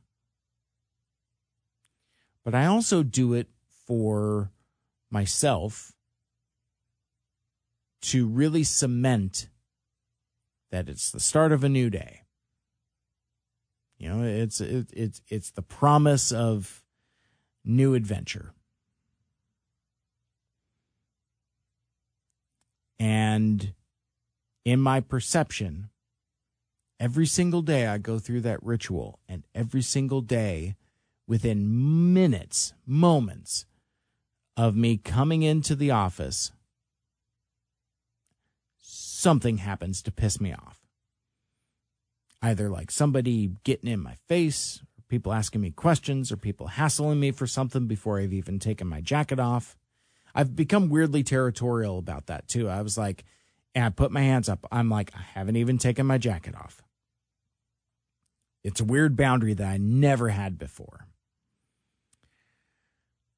Um, and, and I'm explaining this to to my friends at work. And really what it comes down to is expectations. Expectations and disappointment. But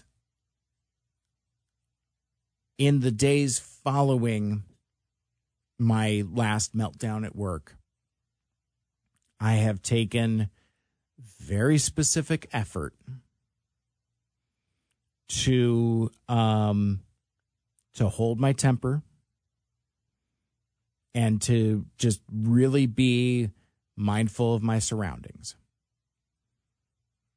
And in 2 days I haven't yelled at anybody and aside from this for comedic event uh, effect I haven't beat on any countertops in anger. I haven't thrown anything. And I haven't raised my voice inappropriate at work. So I'll, I'll take that small victory. I'll take that small victory. I, I, I gotta start somewhere.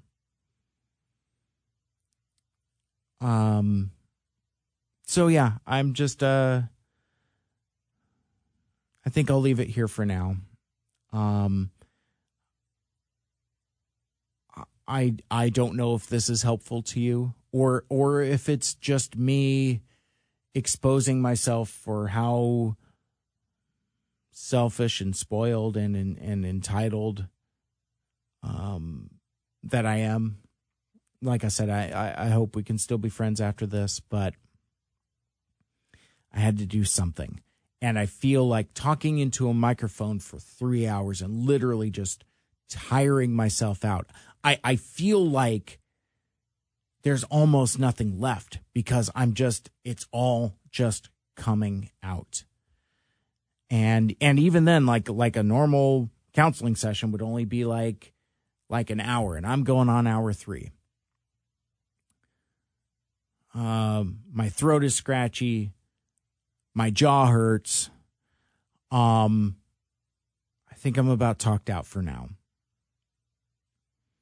I will probably go back and listen to this and and realize a whole bunch of stuff that that I I didn't talk about or maybe didn't give enough context to, but that's okay. We I can always do I could always do another uh existential dreadcast, but hopefully I might not have to. So, you know, normally at this time I, I'd be like, well, and that'll do it for for today's episode. Thanks so much for hanging around with me and for listening. And if you want to listen to all my shows, go find them. Um, but obviously we're we're we're doing something different. Um, so I will uh, just say if you are struggling, you're not alone. You can always reach out to me. You know, and, and that's the other thing. It's like I, you know, I, I know coming in for a landing and then pulling back up. Terrain, pull up, pull up, pull up. Um, I I have I have the most amazing friends. I remember when I tweeted, I don't know if I'm even supposed to be here today.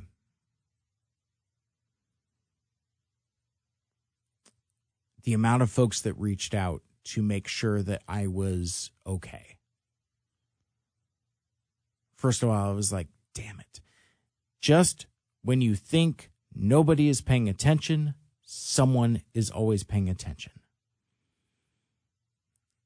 And I know that I have people that care about me. And that means the fucking world. And and that's that's why I'm still here. For you. I, I don't know if I'm here for me. I, I'm here for you. So I mean again, if if you want to talk, um I I'm I'm always available. Um but I'm I, I'm I'm I'm just to leave it there for now. Um and until next time, take care of each other, take care of yourselves, and make good choices.